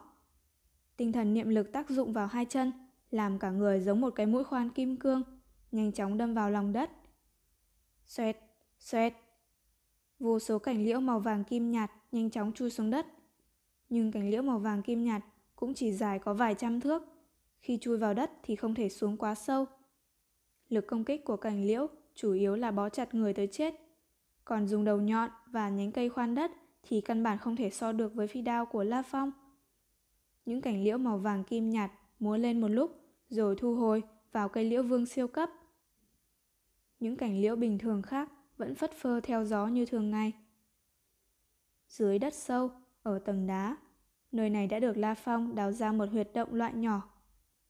La Phong trông sơ xác, dựa vào vách đá sau lưng. Tí tách, tí tách. Từ giữa tầng đá, những giọt nước không ngừng chảy xuống. Thật là chật vật. La Phong cười tự diễu. Ta xem như đã biết tại sao đảo xương không có quái thú phi cầm hoặc quái thú nhà thú sinh tồn. La Phong nhớ lại cảnh vừa rồi, vẫn còn cảm thấy thán phục. Khó tin, khó tin quá. Đến cả cây liễu cũng trở nên có lực công kích. Nếu tin tức này truyền ra, toàn thế giới sẽ phải khiếp sợ. Thực vật trên địa cầu luôn luôn không có biến dị, ngoại trừ hoa ăn thịt người. Trên đảo xương khi phát hiện ra hoa ăn thịt, La Phong vẫn chưa kinh hãi. Nhưng khi gặp cây liễu công kích, thì hắn đã hoàn toàn kinh ngạc. Đặc biệt là cây liễu vương. Bình thường chiến thần cao cấp cũng không phải là đối thủ của nó. Cây liễu có thể công kích, e rằng vô số thảm thực vật trên đảo sẽ có không ít thứ có tính công kích. Quái thú nào dám đến, sớm đã bị thực vật giết chết rồi. La Phong thầm thán phục. Đại lục Australia sau thời kỳ đại niết bàn vẫn luôn luôn không có ai sinh sống. Nơi này là thiên đường của quái thú. Đám quái thú e rằng sớm đã biết đặc thù của đảo xương, do đó không có một con quái thú nào dám vào đảo xương. Ngẫu nhiên mới có một vài vũ giả tới đây. Nhưng số vũ giả tới đại lục Australia lại quá ít. Đối với đại lục Australia khổng lồ, rộng mấy trăm vạn km vuông, với thời gian chỉ vài chục năm, là tuyệt đại đa số những nơi trên đại lục Australia vẫn chưa có vết chân của đám vũ giả. Đảo xương này chính là một trong những nơi mà trước giờ nhân loại chưa phát hiện ra bí mật của nó. Bây giờ nó đã bị La Phong phát hiện ra rồi. Tên Lý Diệu đó không có năng lực tinh thần niệm sư, hắn không biết phi hành, tốc độ khoan đất quá chậm. Trên đảo xương này cũng không biết có sống được không. Nếu có cơ hội khi hắn gặp nguy hiểm, ta sẽ bỏ đá xuống giếng. La Phong chẳng ngại việc mình dùng thủ đoạn âm ngoan. Dưới tầng đất đá, La Phong rất thong dong. Đột nhiên, hắn lấy từ ba lô ra một cái điện thoại di động. Điện thoại di động đắt tiền có cái tốt của điện thoại di động đắt tiền. Dưới đất sâu mà tín hiệu cũng tốt như vậy. La Phong mỉm cười, bấm số điện thoại. Alo, anh. Thanh âm kinh hỉ của đệ đệ La Hoa vang lên. Anh tới đại lục Australia thế nào rồi?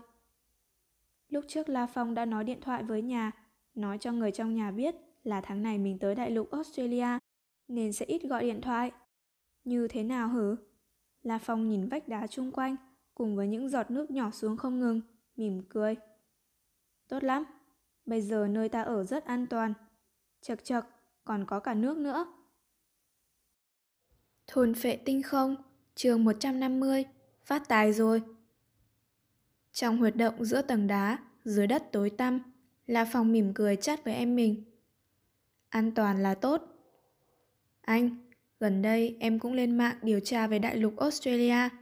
Trên mạng có nói, đại lục Australia bây giờ là một trong tam đại hiểm địa trên thế giới. Có vô số quái thú cường đại. Em còn thấy một vài video có liên quan tới đại lục Australia. Trên video chiếu về một con quái thú, thật là lợi hại. Nghe đệ đệ nói, La Phong vội cười nói. Yên tâm, những con quái thú ấy hả? Anh chú giết chúng nhẹ nhàng như thái rau thôi. Lúc mình lang bạt, săn bắn trong khu hoang dã, cha mẹ, đệ đệ đều rất lo lắng. Bây giờ mình lại đi đại lục Australia, là Phong cũng không muốn trong nhà quá lo lắng, do đó vẫn đem sự lợi hại của mình nói quá lên. Đương nhiên, trên thực tế, những con quái thú ấy cũng chỉ như một chầu ăn sáng với mình thôi. La Hoa, gần đây bạn gái và ngươi quan hệ như thế nào rồi? La Phong truy vấn. Cũng được. Thanh âm đệ đệ trong điện thoại di động có vẻ hơi bất lực. Cũng không có biện pháp gặp mặt được Tiểu Nam. Đừng nóng, kiên nhẫn một chút. La Phong an ủi. Đệ đệ cũng biết. Em hiểu, kỳ thật Tiểu Nam còn áp lực lớn hơn cả em nữa. Trải qua lần La Hoa nhảy hồ lần trước, tình cảm giữa đệ đệ La Hoa và Tiểu Nam càng thêm thắm thiết. Nhưng có một điểm không phải hoài nghi, đó là cha mẹ chân Nam cấm chân Nam đi lại với La Hoa. Trong mắt cha mẹ chân Nam, họ tuyệt đối không để cho con gái mình cưới một người tàn tật chỉ có thể ngồi trên ghế lăn. Nhưng kỳ thật, người khổ cực nhất chính là Tiểu Nam. Một mặt, nàng phải ứng phó với cha mẹ, mặt khác, nàng cũng phải chăm nom cẩn thận. Nàng e rằng La Hoa lại nghĩ quẩn. La Hoa. La Phong mở lời. Hả? Thanh âm đệ đệ hơi trầm trầm, hiển nhiên việc liên quan tới Tiểu Nam là một tâm bệnh của hắn. Cuối năm nay, ta có thể tìm được một phần sinh mạng thủy. La Phong mở lời. Ở cơ sở Giang Nam Thị, tiểu khu Minh Nguyệt, Dương Châu Thành. Lúc này, La Hoa một mình một người, đang trong phòng mình. La Hoa ngồi trên ghế lăn, đang nói điện thoại với ca ca. Cái gì? La Hoa giật mình. Cuối năm nay, ta có thể đưa một phần sinh mạng thủy về. Đến lúc đó, đệ đệ có thể đứng lên rồi. La Hoa như mê đi. Có thể đứng lên à? Đứng lên sao? Em có thể đứng lên à? La Hoa ngồi trên ghế lăn, cả người không khỏi run lên, sắc mặt đỏ bừng, kích động nói. Anh, anh là nói năm nay đã có rồi à? Lúc trước không phải anh nói là sinh mạng thủy phải thỉnh thoảng mới có một phần, đem đấu giá, chứ không phải cứ có tiền là có thể mua được mà. Bây giờ sao lại tin chắc như vậy? Thanh âm của La Phong từ điện thoại di động truyền ra. La Hoa, sinh mạng thủy không hiếm như ngươi tưởng. La Hoa giật mình. Sinh mạng thủy bây giờ thiếu như vậy, chỉ là trò của chính phủ Hoa Kỳ bày ra. Ngươi yên tâm, ta tuyệt đối có thể lấy được phần sinh mạng thủy đó. Thanh âm La Phong có vẻ tự tin 10 phần.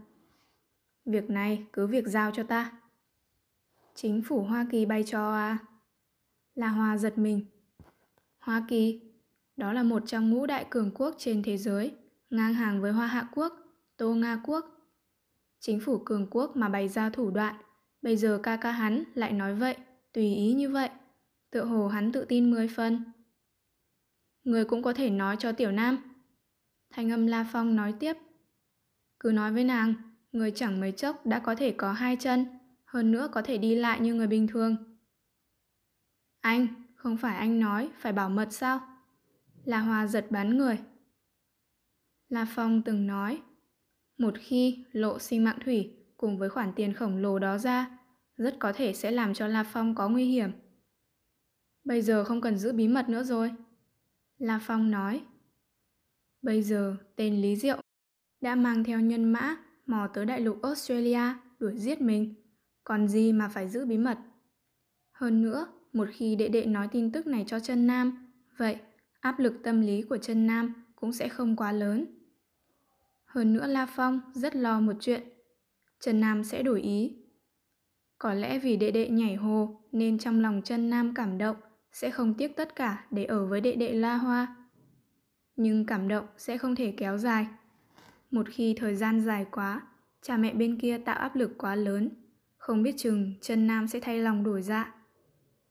Đương nhiên, chỉ là một khả năng thôi. Nhưng La Phong là không muốn loại việc này phát sinh. Với những gì hắn hiểu về đệ đệ, đệ đệ La Hoa e rằng không thể chịu thêm một lần đả kích nữa. Do đó, đơn giản cứ cho trần Nam biết là đệ đệ có thể đứng lên. Như vậy Trần Nam sẽ không dao động nữa. Bây giờ, ở Hòa Hạ Quốc, rất nhiều nữ hai tử xuất thân từ những phòng thuê rẻ tiền đều rất muốn gả cho người có gia cảnh, gả cho nam nhân người có nhà riêng. Do đó, biện pháp tốt nhất mà nam nhân có thể dùng để giữ được lòng một cô gái chính là kiếm được nhiều tiền. Như vậy, bạn gái sẽ không bị tiền bạc cuốn hút vì bạn trai mình cũng đã có tiền. Tương tự như vậy, để chân Nam biết La Hoa tiền đồ vô cùng, đương nhiên sẽ không dao động nữa. La Hoa, nói cho Tiểu Nam, tương lai ngươi có thể cùng nàng tay trong tay, cùng nhau đi đến trước mặt cha mẹ nàng. La Phong cổ vũ. Điện thoại đã ngắt. La Hoa vẫn ngồi trước máy laptop một hồi lâu, rồi lập tức nối máy video chat với Tiểu Nam. La Hoa ngồi trước máy vi tính. Trên màn hình máy vi tính xuất hiện cửa sổ video chat. Trên video chính là ảnh của Tiểu Nam. Bởi vì bây giờ đã là tháng 8, cũng là dịp nghỉ hè, do đó Tiểu Nam đại bộ phận thời gian đều ở nhà, nên có rất nhiều cơ hội chat với La Hoa. Chuyện gì? Xem ngươi kích động thế? Trần Nam cười rất ngọt ngào. Tiểu Nam, anh ta nói, cuối năm nay ta có thể đứng lên trên hai chân rồi. La Hoa nói, cái gì? Trần Nam sững người. Ta nói, cuối năm nay ta có thể đứng lên, đứng lên như người bình thường. Sau này có thể đi lại như người bình thường. Có thể đưa Tiểu Nam cùng đi chơi công viên, có thể cùng Tiểu Nam đi dạo bộ, cùng đi nhà hàng ăn cơm. La Hoa kích động nói một mạch, mắt không khỏi rơm rớm. Thật sao? Trần Nam không dám tin. Ừm, La Hoa liền nói. Anh ta đã từng gặp qua cả đệ nhất cường giả thế giới hồng. Nghe nói trên thế giới có một vài bảo vật đặc thù. Trần Nam vốn không dám tin. Dù sao, khoa học kỹ thuật bây giờ căn bản không thể làm hai chân đứt mà mọc dài ra. Nhưng nàng biết, ca ca của bạn trai nàng là một nhân vật thần kỳ. Bây giờ nàng nghe nói ca ca của bạn trai đã gặp mặt đệ nhất cường giả thế giới hồng. Không biết chừng thật sự có thủ đoạn kinh người. Đến lúc đó ta sẽ nắm tay ngươi, đi đến trước mặt ba mẹ ngươi. La Hoa nói ngay. Ừ, ừ. Trần Nam gật đầu lia lịa, nước mắt chảy dài. Có trời mới biết nàng hôm nay có bao nhiêu áp lực. La Hoa nhảy hồ, chuyện tình cảm giữa nàng và La Hoa bị đồn đại khắp vùng. Sau lưng có người chỉ trỏ. Mặc dù chân Nam trong lòng rất kiên định, nhưng bị người xì xâm vẫn rất khó chịu. Rốt cục, sau này có thể đứng thẳng người rồi. La Hoa lặng lặng ngồi trước máy laptop. Cuộc chat với bạn gái đã chấm dứt lâu rồi. Vận mệnh của ta lại biến đổi như vậy à? Tai La Hoa vẫn còn nghe những tiếng còi xe từ bên ngoài truyền đến. Đây là căn cứ thị. Căn cứ thị phồn hoa náo nhiệt và an toàn vô cùng. Còn Kaka lại lang bạt ở một trong tam đại hiểm địa nguy hiểm, đại lục Australia xa xôi. Hai anh em ở hai nơi bất đồng, tựa như ở hai thế giới. Còn kaka mình bây giờ lại đứng trên tầng lớp lãnh đạo thế giới rồi. Có thể nói chuyện thẳng với chính phủ Hoa Kỳ, nói về những khoản tiền bạc cả trăm ức. Anh ơi, em cảm ơn. Trong lòng La Hoa thầm nhủ. Đại lục Australia, một trong tam đại hiểm địa trên địa cầu. Trên đảo Sương, nơi cực kỳ thần bí trên đại lục Australia, trong huyệt động, dưới tầng đá đảo xương. Trong huyệt động tối tăm, loáng thoáng chỉ có ánh sáng từ màn hình đồng hồ thông tin của La Phong chiếu ra. Đốm lục quang yếu ớt này quả là bé nhỏ trong huyệt động tăm tối. Chỉ có thể giúp người ta miễn cưỡng thấy một cái bóng mơ hồ khoanh chân tĩnh tọa. La Phong lúc này đang tu luyện nguyên năng gen, cũng không biết đã được bao lâu rồi. Trong huyệt động tăm tối, La Phong mở mắt ra. Ừm, Cánh tay ta đỡ nhiều rồi. La Phong nhúc nhích cánh tay trái. Lúc trước, tay trái suýt gãy xương, bây giờ cũng đã khỏi rồi. Cũng không biết tên Lý Diệu đó, chết trong hồ nước hay vẫn đi tới đảo xương. Nhìn đồng hồ thông tin, đã là 3 giờ chiều rồi. Đi lên nhìn một cái đã, cũng không thể luôn ở mãi nơi này. Tâm ý La Phong vừa động, ba luồng lưu quang lập tức xoay tròn, tựa như một mũi trông nhọn đâm thẳng vào lớp đá phía trên. Hai tay La Phong hợp lại trên đỉnh đầu. Hai tay vừa vặn áp vào sau ba lưu quang phi đao. Cả người lập tức bắn lên trên. Xoẹt, xoẹt. Bây giờ ra thân thể La Phong có thể cứng hơn cả kim cương. Thân thể miễn cưỡng bước vào chiến thần sơ cấp. Ngay cả đạn xuyên thép của súng bắn tỉa cũng cũng không phá được ra. Hai tay La Phong hợp lại còn cứng hơn cả mũi khoan thép. Huống chi phía trước còn có ba thanh phi đao mở đường, càng thêm dễ dàng. Bắn thẳng lên trên. Đương nhiên La Phong cố ý chạy hơi lệch so với lần trước mình vào. La Phong không muốn khi vừa mò lên đã bị cây liễu vua đó công kích. A! một thanh âm đau đớn văng vẳng từ mặt đất truyền đến. Đất có khả năng truyền âm tốt. Đây là tiếng người. La Phong sáng mắt lên. Trên đảo xương còn có người. La Phong liên tưởng đến Lý Diệu trước tiên. Vèo, tốc độ La Phong vẫn không dám quá nhanh, càng đến gần mặt đất, tốc độ càng chậm. Đồng thời tinh thần niệm sư tràn ngập ra 5 năm thước, rồi sau đó không một tiếng động. La Phong lặng lẽ vươn lên, nấp vào một nơi có cỏ dại rậm rạp. Ủa? La Phong liếc mắt đã thấy xa xa, Lý Diệu mặc bộ đồ màu đen. Lúc này, sắc mặt Lý Diệu tái nhợt, khuấy miệng có vết máu, đôi mắt lại sáng quắc. Phụt, phụt. Lý Diệu liên tiếp phun ra hai ngụm máu, nhìn như đóng đinh vào chín cây liễu thô chắc xa xa. La Phong thấy thế, không khỏi thầm nghĩ. Xem ra, Lý Diệu đã gặp phải cây liễu quỷ dị, cũng chịu đau khổ rồi. Là ta, Junina. Lý Diệu đang kích động nói vào đồng hồ thông tin. Diệu, chuyện gì? Junina hỏi. Chúng ta phát tài rồi, chúng ta phát tài rồi. Ta bây giờ đang ở một hòn đảo. Đây là một hòn đảo có vô tận tiền bạc, vô tận bảo vật. Ta đã phát hiện ra trên 12 thảo mộc chi linh rồi. Lý Diệu không nén được sự kích động của mình.